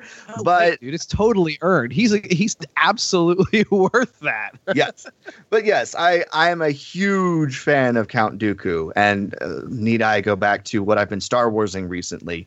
Um, so yeah, it, he's my number three in this movie. Um, no no doubt about it.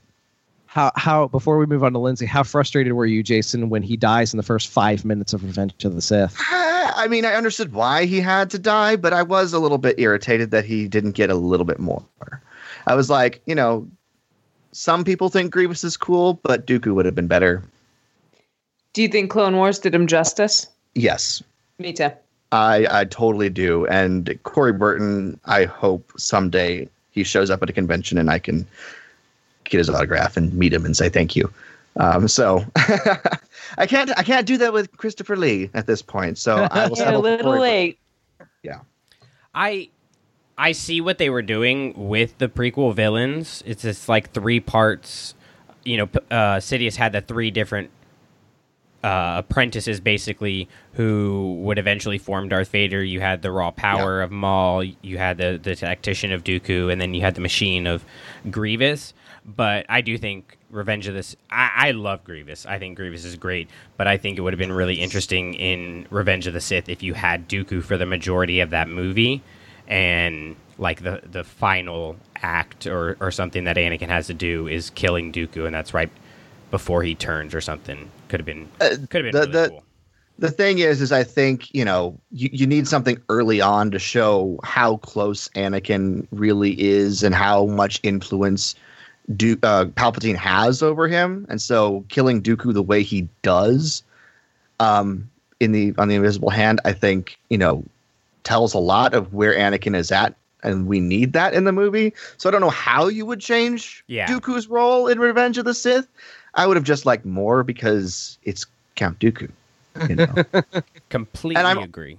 I'm almost scared to someday get his first name. Um, because Oh, but it might be as good as Sheev. no, Come on. You're, you're telling me you didn't how- want to know Sheev for your whole life? I mean we have Madonna, we have Cher, we have Palpatine. Why do we need to give him a first name? Well, now What if it's not a title and his first name is Count? Count Count Dooku? What is he related to Count oh. Count? It's not a. It's what if it's not a title? We did away with a lot of the expanded universe. But no, he's the Count of Serenno in the Clone Wars. Ah, dang it! You're right. Yeah. And in uh, Maybe Thrawn Alliance, Dark they mention it. Disciple. Oh, yeah, I and think- the Dark Disciple. Yeah. I'm gonna find a way to make it work. Give me like a week. All right, well, while Drew's working on that, Lindsay, what's your uh, number three, top three? Uh, my number three, I love political thrillers and things like that. So my number three, I have it in my notes as any scene that we are in Palpatine's office. I have it as Aaron Sorkin writes Star Wars. Whoa. Okay. You have invoked the name of the greatest screenwriter in the past hundred years. I if I say it three times, will he appear? Uh, we could try. I'd love that. it's worth a shot. But I love like learning about kind of the, how the political system worked. I think that's something that kind of took people back when Phantom Menace first came out. But I love it. I love understanding the ins and outs of the Senate and things like the governorships, stuff like that. So to get to see some of that political manipulation at the highest level, I thought was a really nice little bonus of Attack of the Clones. Uh, I, I'm gonna jump in here because that's my number two is the political machinations. Oh, don't like it so much now, do you, Jason? The what? I said, don't like it too much now, do you? When people take your number ones and your number two. oh well, no, I don't mind. It happens to me all the time on the Wampus Lair. Um, although I usually have something that's all myself. Um, but no, I, I I do love the political machinations as well. This is a huge thing. This is Palpatine sets his chessboard so that all he has to do now is hit the dominoes at the end of this movie, and everything else falls into place Yeah. except Anakin. And then he can spend the next three years working on Anakin. You know, seriously, it, everything is set up, and all he has to do is turn the key and watch it run to his conclusion. Um, he gets the army the way he needs to with the emergency powers. Uh, the separatists are completely, you know, the dupes that they need to be in order to start the war. The Jedi are now involved as soldiers in a role that they should never have been playing, uh, which keeps them too busy to pay attention to what he's doing. You know, th- th- this is all going according to his plan. You know, everything is proceeding as I have foreseen. Um, You know, and it's so brilliant and i think it's gets so overlooked sometimes by the general fandom that they don't realize just how much palpatine screws everybody over in this movie because yeah, only- there's just there's so we- much else going on. well, we only we we see the results of the screwing over in Revenge of the Sith, but this is when he, you know, pricks you with the poison pen, um, and it just takes three years before you die. So he's won by the end of Attack of the Clones. He just has to wait for it all to unfold the way he needs it to. Yeah, and he knows it. It's so good. So good. It is. He's like such a an amazing villain because he has the brute force side and he has the political machination side of him, the chess player. You know, and so he can he can literally beat you any way he needs to. He's adaptable. And that's just so scary. It's terrifying. Yeah.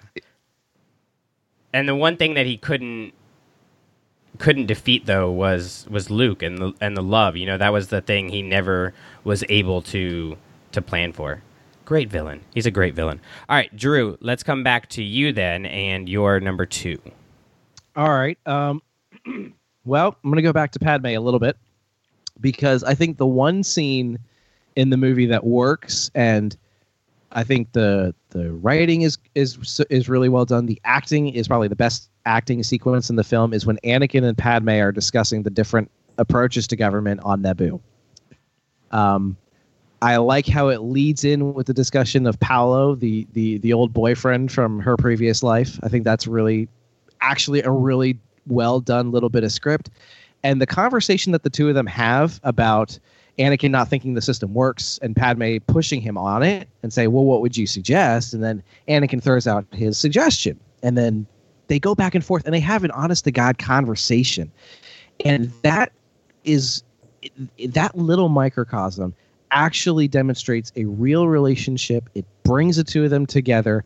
They have personal interaction. You learn something about each of them, and you see the two of them working together.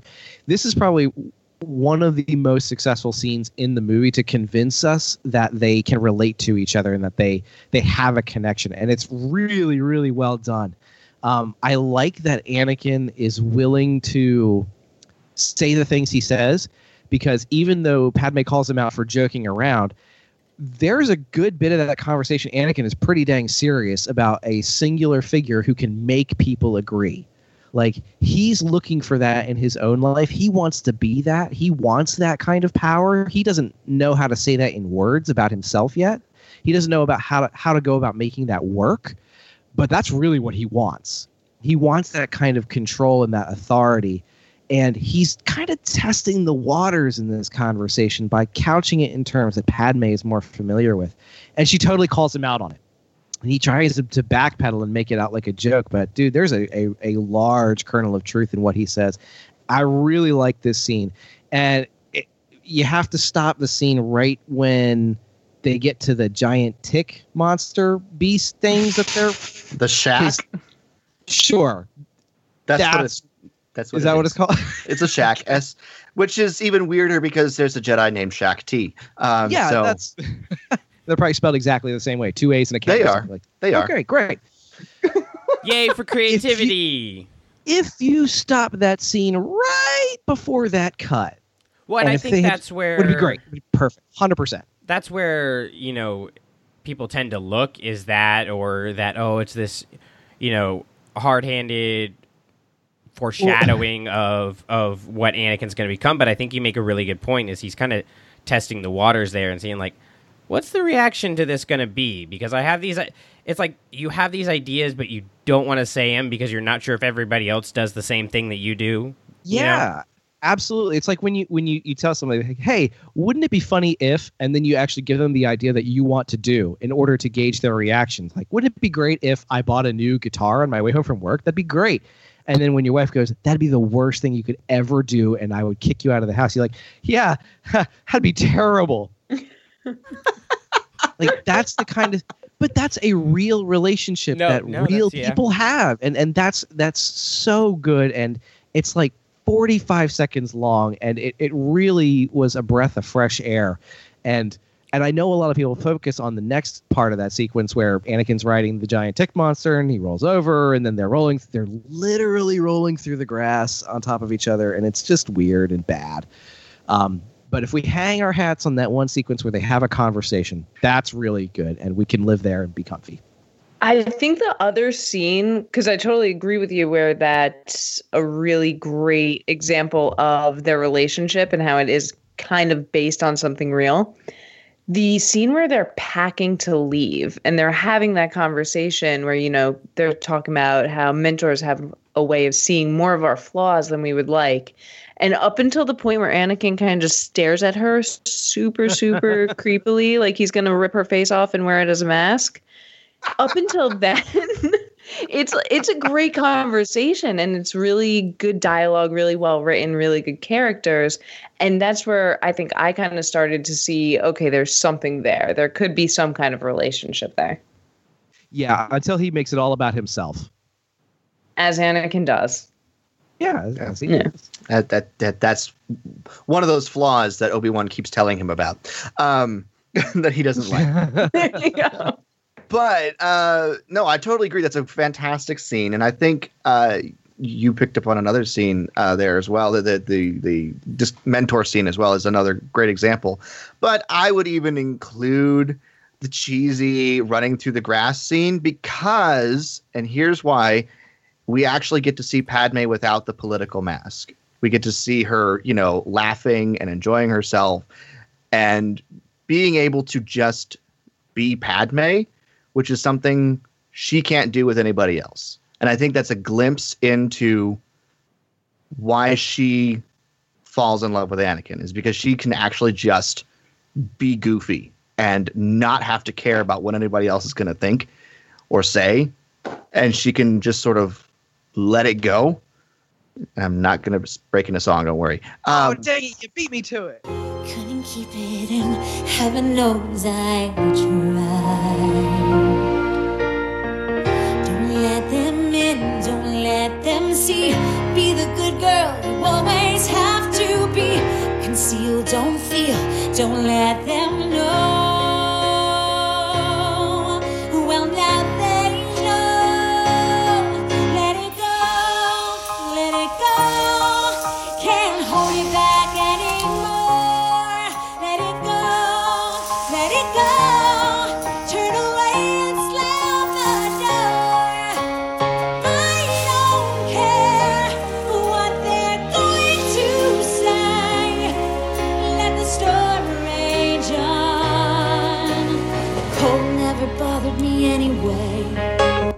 I was going to tell you to slam the door. It's not hard. We're all about the musical references here. At least me and Lindsay are. well, I got that one. proud of you so it. um but I, the the shaak is a weird design i will grant you uh, but the fact that he gets on there and falls off and pretends like oh god i'm hurt just to see if she cares um, which she obviously does uh, is i think it's goofy and funny and she actually gets a moment to not literally but figuratively let her hair down and just be padme amidala and not have to worry about being queen or a senator so um, yeah Because Which is a Padme nice- never goes without her hair, dude. That that's very true. She never does. I mean, you've seen everything. There is another sequence of that later on in the movie, but whatever. No, I, I, I, let me let me test something with you guys because I, think there's an alternate reading of this sequence, like the whole rolling through the grass thing. I got a, a weird vibe that this is like George Lucas's shorthand for a sex scene. Like this is the closest he can come to putting something like that heavy in a Star Wars movie. They are literally on top of each other, back and forth, and it's I, I had this weird vibe and this odd tension from it. Like, holy cow, they're they're they're kind of going at it, and right in front of us here. Am I the only one who ever felt, got that? I mean, you could interpret it that way. They are young and hormonal, so. Um, but you know, it, it. You also can just look at it on the surface and say, "Oh, it's young and innocent," you know, as well. So, Ah, but that's too easy. like I said, like with many things in Star Wars, you can interpret it many different it's ways. the ink blot test there you go. Oh, then let's not talk about that anymore. Then. All right, so Lindsay, So somebody goes after me, right? Lindsay, I think you're up now. All right, so my number two, um, it's really a little kind of collection of three short scenes, um, and it's when they're giving Anakin and Obi Wan their new assignments, and they're assigning Anakin to his first solo mission. Um, and you know, there's there's this scene where then Anakin says to them, she's never going to go for that. Padme's not going to want these bodyguards. It's not really in her style. And Yoda says something along the lines of, "Until caught, our decision, our decision, she must respect." And after that, Anakin goes and he talks to Pal- Palpatine, and he tries to get Palpatine in on this and get him to sway Padme to do something. And while Anakin goes to get Palpatine, Obi Wan goes to Mace Windu and Yoda. And he's having this conversation, voicing his fears and his concerns. And they're showing this massive hubris that we come to understand of this is why the Jedi fell. And I think that it's a really cool collection of scenes because it really shows the beginning of the end in three steps. It shows that the Jedi think that they outweigh the Senate. shows Anakin going to Palpatine to kind of overreach everything that the Senate and the Jedi are doing. And then it shows the beginning of the council starting to exclude Anakin in a way that he's going to later resent. And I think that the at the time no one really understood the significance of those three scenes, but watching it now and knowing where we ended up, I think those are really the most pivotal pivotal few minutes in the movie. Hmm. I hadn't looked at it quite that way. Um, but that's that's a good reading on it. Um, I also think it could also be read as well. Padme is just so strong-willed that you have to bring both the Jedi Council and the Chancellor of the Galactic Republic to bear in order to get her to pay attention to people trying to save her life. So she might not be interested in it otherwise. exactly. That's you have true. to basically That's bring true. the entire weight of the galaxy to Padme to have her go, fine. And even then, she's not convinced. Even then, she's like, I still don't like this idea of hiding. She just does it so everybody will shut up. exactly. So I know wait, all the smartest people in the galaxy are telling me it's a good idea, but I'm not convinced. right. She, Yeah, she, comes from a own world of having body doubles and all this stuff as a queen, so she's probably used to the security. Maybe she can spot these kinds of things. You know, she did fly in a starfighter to get to Coruscant because of threats against her life. So Yeah, exactly. So this is kind of old hat for her. exactly. But no, I, I like the way that you put that and, and, and couch that. So I will definitely have to to watch for that next time I, I watch the movie together. So nice. Yeah, let me know when you do. I want to hear kind of your thoughts and how you would expand on that for sure. All right, so let's get into our number ones. Drew, what's your favorite thing about Attack of the Clones? Like, what do you oh. love about Attack of the At some Clones? At some point, it's over and we can move on. But no, this is your when I tongue. This is Jason, when I was I'm with slow you too. Shy. Jason, I I- think this is one of the best. So, Drew, bite your tongue. it was set up like it was a l- slow pitch. It was right there, so I took it. Um, ah, My- low hanging fruit. yeah, of course. It's you know something. That's all I got really. Uh, my whole shtick. Uh, I think the best part of Attack of the Clones is when Obi Wan is given the grand tour of the cloning facilities on Kamino, and it starts when he's they're walking through, and he sees all the different pods, and Lama Su and the Taun We are talking him through the production.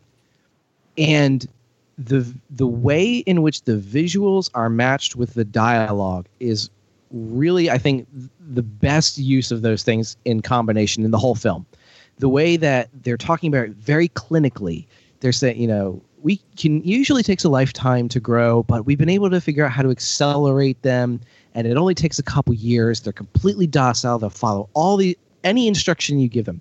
And they're talking it up to to Obi-Wan to say look at this great investment you've made.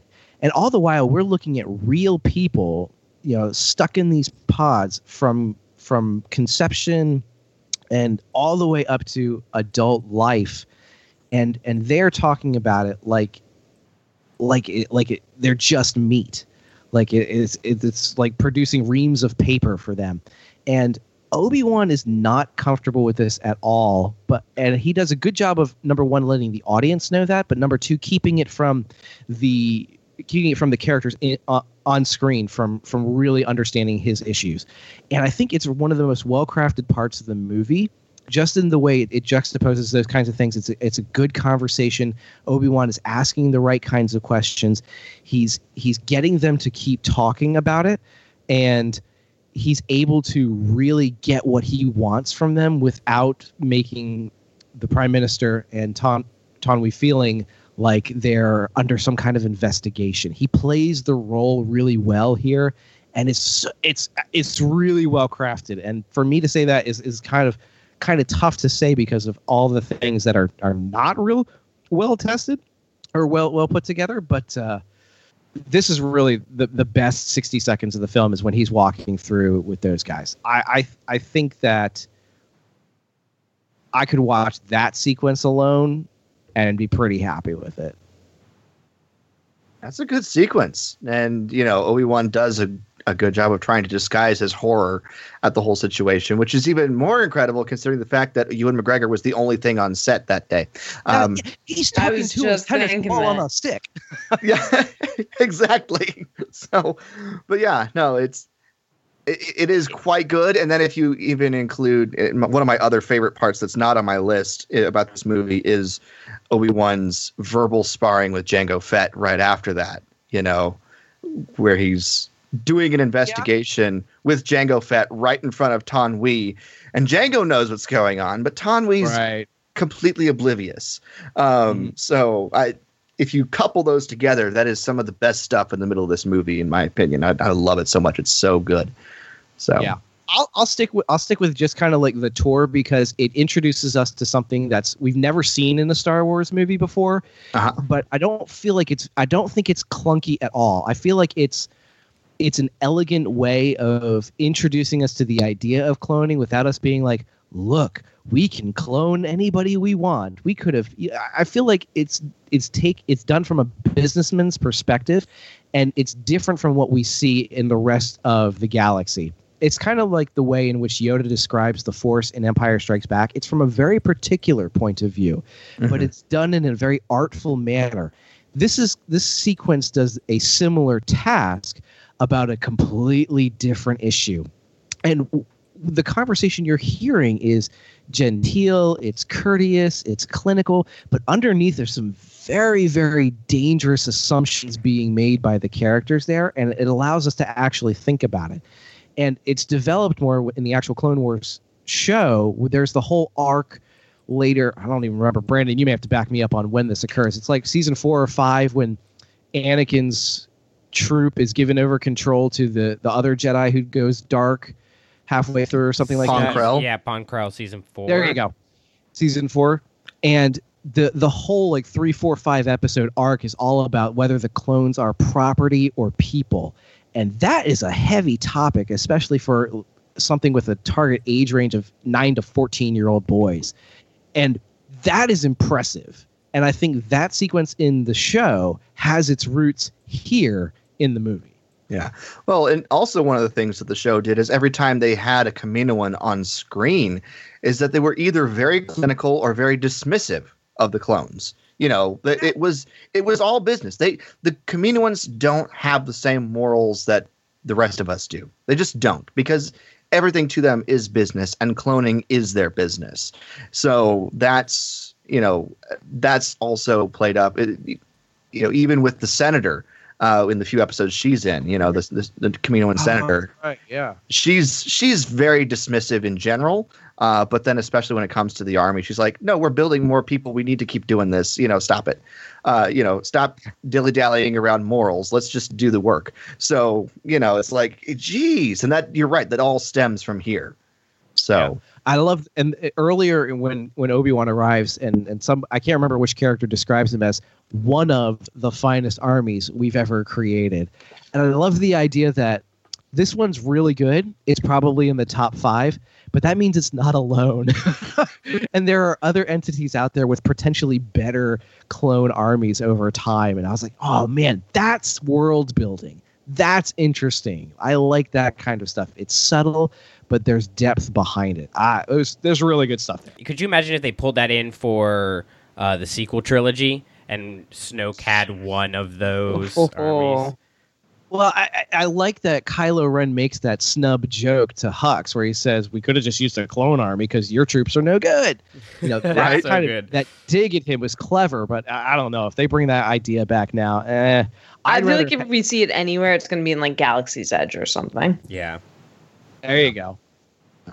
Uh, Attack of the Clones uh, and the prequels in general, I think, does a great job at world building. Um, Yeah. But yeah, no, there, there's some really great stuff in there. Yeah, this is definitely my favorite example of that, and this is the highlight of the movie for me. So, see, it's not all terrible.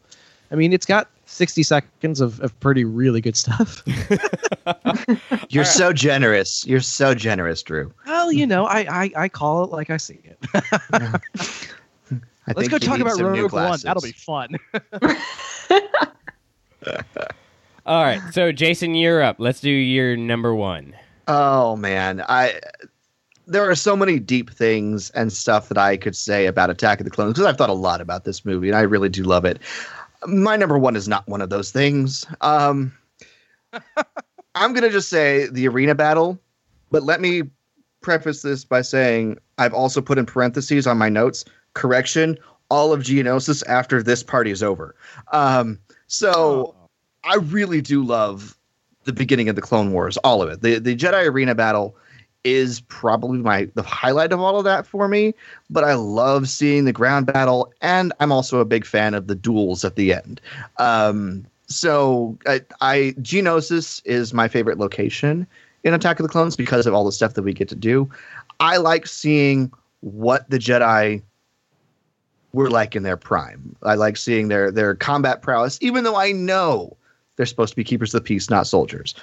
This is just fun stuff for me. I love seeing lightsabers and blasters and just going at it. I, I have recreated this battle so many times with action figures playing in the backyard by myself with a yellow wiffle ball bat uh, when I was younger. I like, oh my gosh, the, the, no joke. The Jedi, I, I know almost all the Jedi's name that they actually named in the arena battle.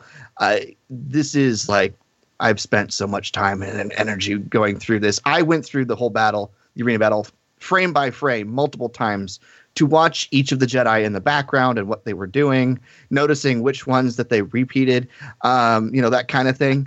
So I I have a slight obsession, not gonna lie, uh, but there's no real deep thing behind this.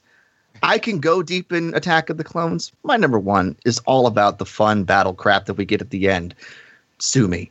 Um, so Jason, I- totally agree because this is one of those things where every single time I watch it, I'm immediately thrown back to when I was like 12 years old watching this for the first time and no matter what it's just fun. And that's that's what Star Wars is supposed to be. I just have a good time watching it and there's nothing wrong with that. You know, we don't necessarily always have to turn our brains on and think so deeply and so critically about everything. It's it's just fun to for 10 15 minutes at the end of a movie just enjoy a really good collection of fight scenes. my my favorite Star Wars movie is Return of the Jedi, and everything from when the battle and everything from when the battle starts is my favorite part. I love the interaction and the, the cutting back and forth of all the battles going on at the end of Return of the Jedi.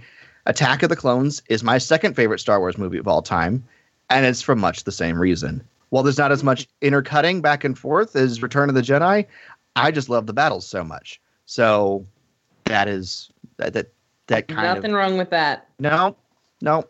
I can get deep and philosophical if you want me to, but with my number one, I'm not gonna. so don't ask me. and I think it's great how it's filmed in a very documentary style. You know, with the the battle uh, in Geonosis in particular, not necessarily the lightsaber duel, but uh, we get those big sweeping shots that you would see in a World War II or Vietnam War documentary, um, and I, I think that was executed perfectly.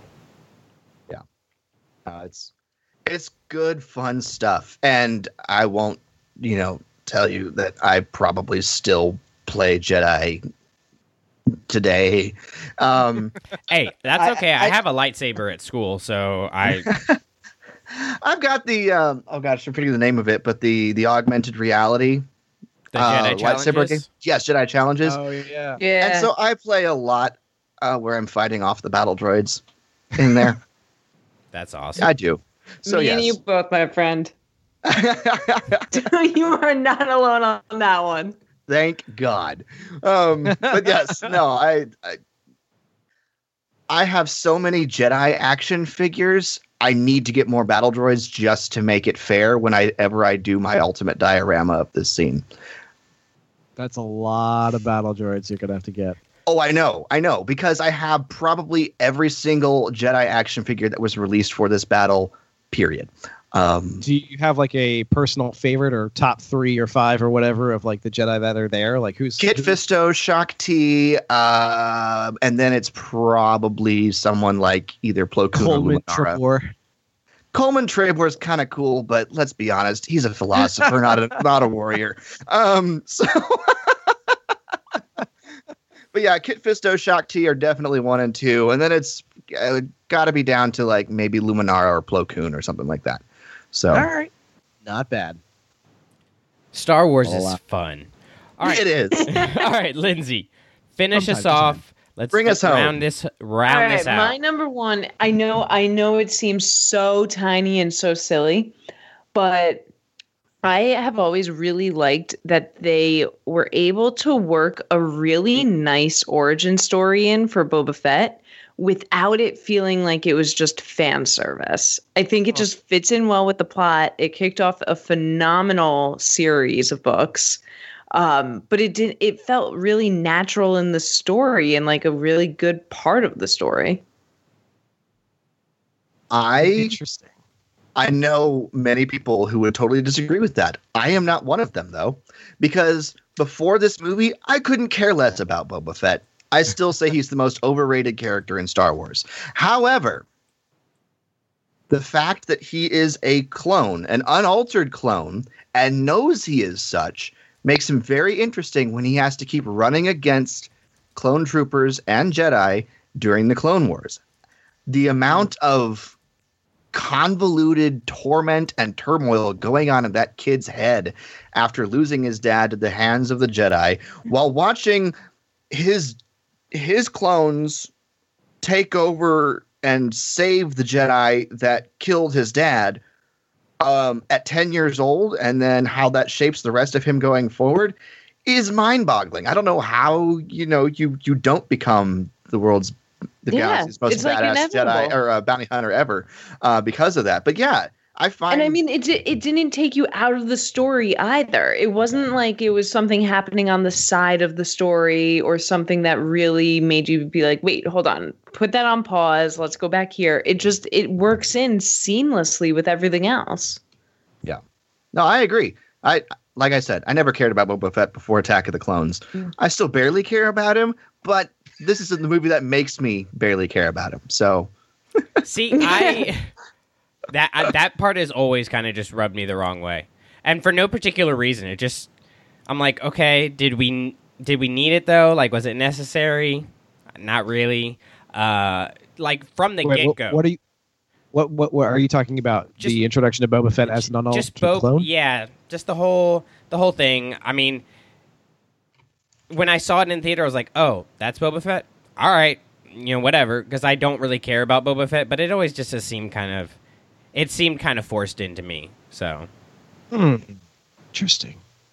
But I'm hey. not sure where I come down on it yet because I like I like Boba Fett from the the original trilogy. I thought he was really cool, and I thought they did cool things with him. I like that he had like a lot more happening happen in killed the by a expanded blind universe. guy. Well, I like that he he kind of came into Empire Strikes Back as the man with no name, and that he exuded that kind of of presence immediately, and he never really does anything, but the, he ha- he inspired that kind of awe really really easily. And yeah he's a little wasted in return of the jedi but i like that he got rescued in the in the old expanded universe. Jason did you have any did you ever read any of the expanded universe novels specifically the oh gosh somebody help me out is it the legacy of the jedi books the ones where Uh, boba fett ends up having to hunt down some old clones did you read those things maybe I read quite a few. I, I've I have gotten com- completely confused on which book series is what at this point. Okay. Um, post New Jedi Order, um, but I did read a lot of it. I think I the last series I read was the one where Jacen went off the deep end. Jacen Solo went off the deep Okay. end and turned to the dark side. series uh, that series is, is one I'm I'm trying to go back and find time to revisit and in in the part of that storyline is old man Boba Fett has to track down some some clones because you know Fett's body is falling apart and so he he hunts Yeah, down yeah, some yeah, yeah, people yeah. from Cam- Kamino and um Brandon, you would really like these too because he has to like really hunt them down. He finds the old clones and he threatens to kill them and harvest their organs, but he ends up learning from them. It's some really interesting stuff. I think that's Karen Traviss is the author. Probably. I She think I have one like- of those on my shelf. It's like Bloodline or something. Yep, that, I think that's I one of. yeah, I have I have some book with Boba Fett on it. I'll I'll get to it eventually. I, I'm- I'm gonna. I'm trying to find because this the, the series keeps coming up as as in the back of my mind as an interesting thing, and I, I it needs some some time to go back and, and see if it's any good anymore. I remember it being good, but you know, like I said, that was back in high school. Yeah. So, job well done, Lindsay. Well, thank you. I'm glad it has your approval. That's what that's what really matters in the end of the day is Drew's approval. That's what we're all here for. Not what I'm here for. Oh man. I see how it is. oh yes, I don't need your approval. Ah, but you have it regardless. How's that? Well, I I appreciate So it. generous. I no, appreciate I. Uh, Jason, we really do appreciate you coming on. This has been a lot of fun. Hopefully, um, you've enjoyed some part of it. Sorry for Oh, yeah. bashing your film just a, just a smidge. Um, Oh, I don't really. Don't worry about it. I've heard every argument known to mankind against this movie, and I've dealt with it. So, like, I really, it, it takes a lot to get me angry about things No, in general. So, and it's a movie. So let's be honest, it's just a movie. At the end of the day, it's not worth getting that angry over. Um, so What a concept. Have civil well, discussions about movies. No. Okay. No, that see Get that off the opinion right there does not belong. Thank you. Oh, I don't. I, I really am too old school for the internet. I'm not gonna lie. Aren't we all? All right, so uh, Jason, you want to go ahead and give your plugs for Wampa's Lair and everything before we close out the show?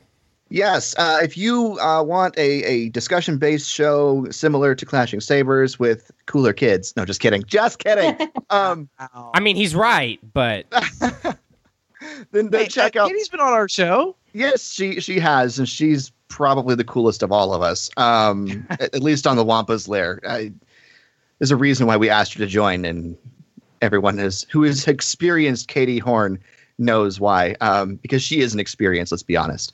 Um, and I love her for it. But uh, yeah, check out the Wampa's Lair podcast. Uh, we're on the Star Wars Report.com network. You can check us out on Facebook, facebook.com slash Wampa's Lair podcast. Our Twitter handle is at Wampa's Lair, or there's always the Gmail, which is Wampa's Lair podcast at gmail.com.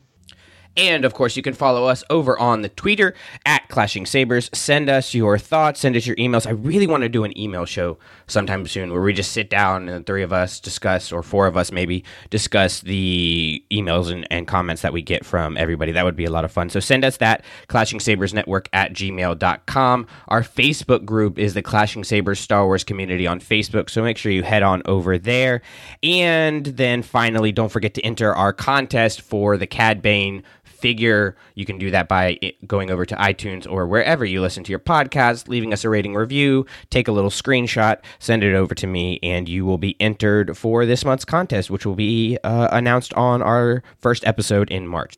So let's go ahead and get out of here with one final important message. Drew, batch eight. Hi ho! The podcast you just listened to and all other Clashing Sabers productions are the intellectual property of ClashingSabers.net. All sounds and materials used from other creators is their stuff, and we just used it for informational and educational purposes. Bottom line, we made it, it's ours, they made it, it's theirs. Seems simple, but if you're still confused, feel free to email us at ClashingSabersNetwork at gmail.com. We have no association with Lucasfilm Disney or any of the other fine companies that make all this stuff we talk about. But, Kathleen Kennedy, if you need anything, let me know. I work for cheap. Now let's blow this thing and get out of here.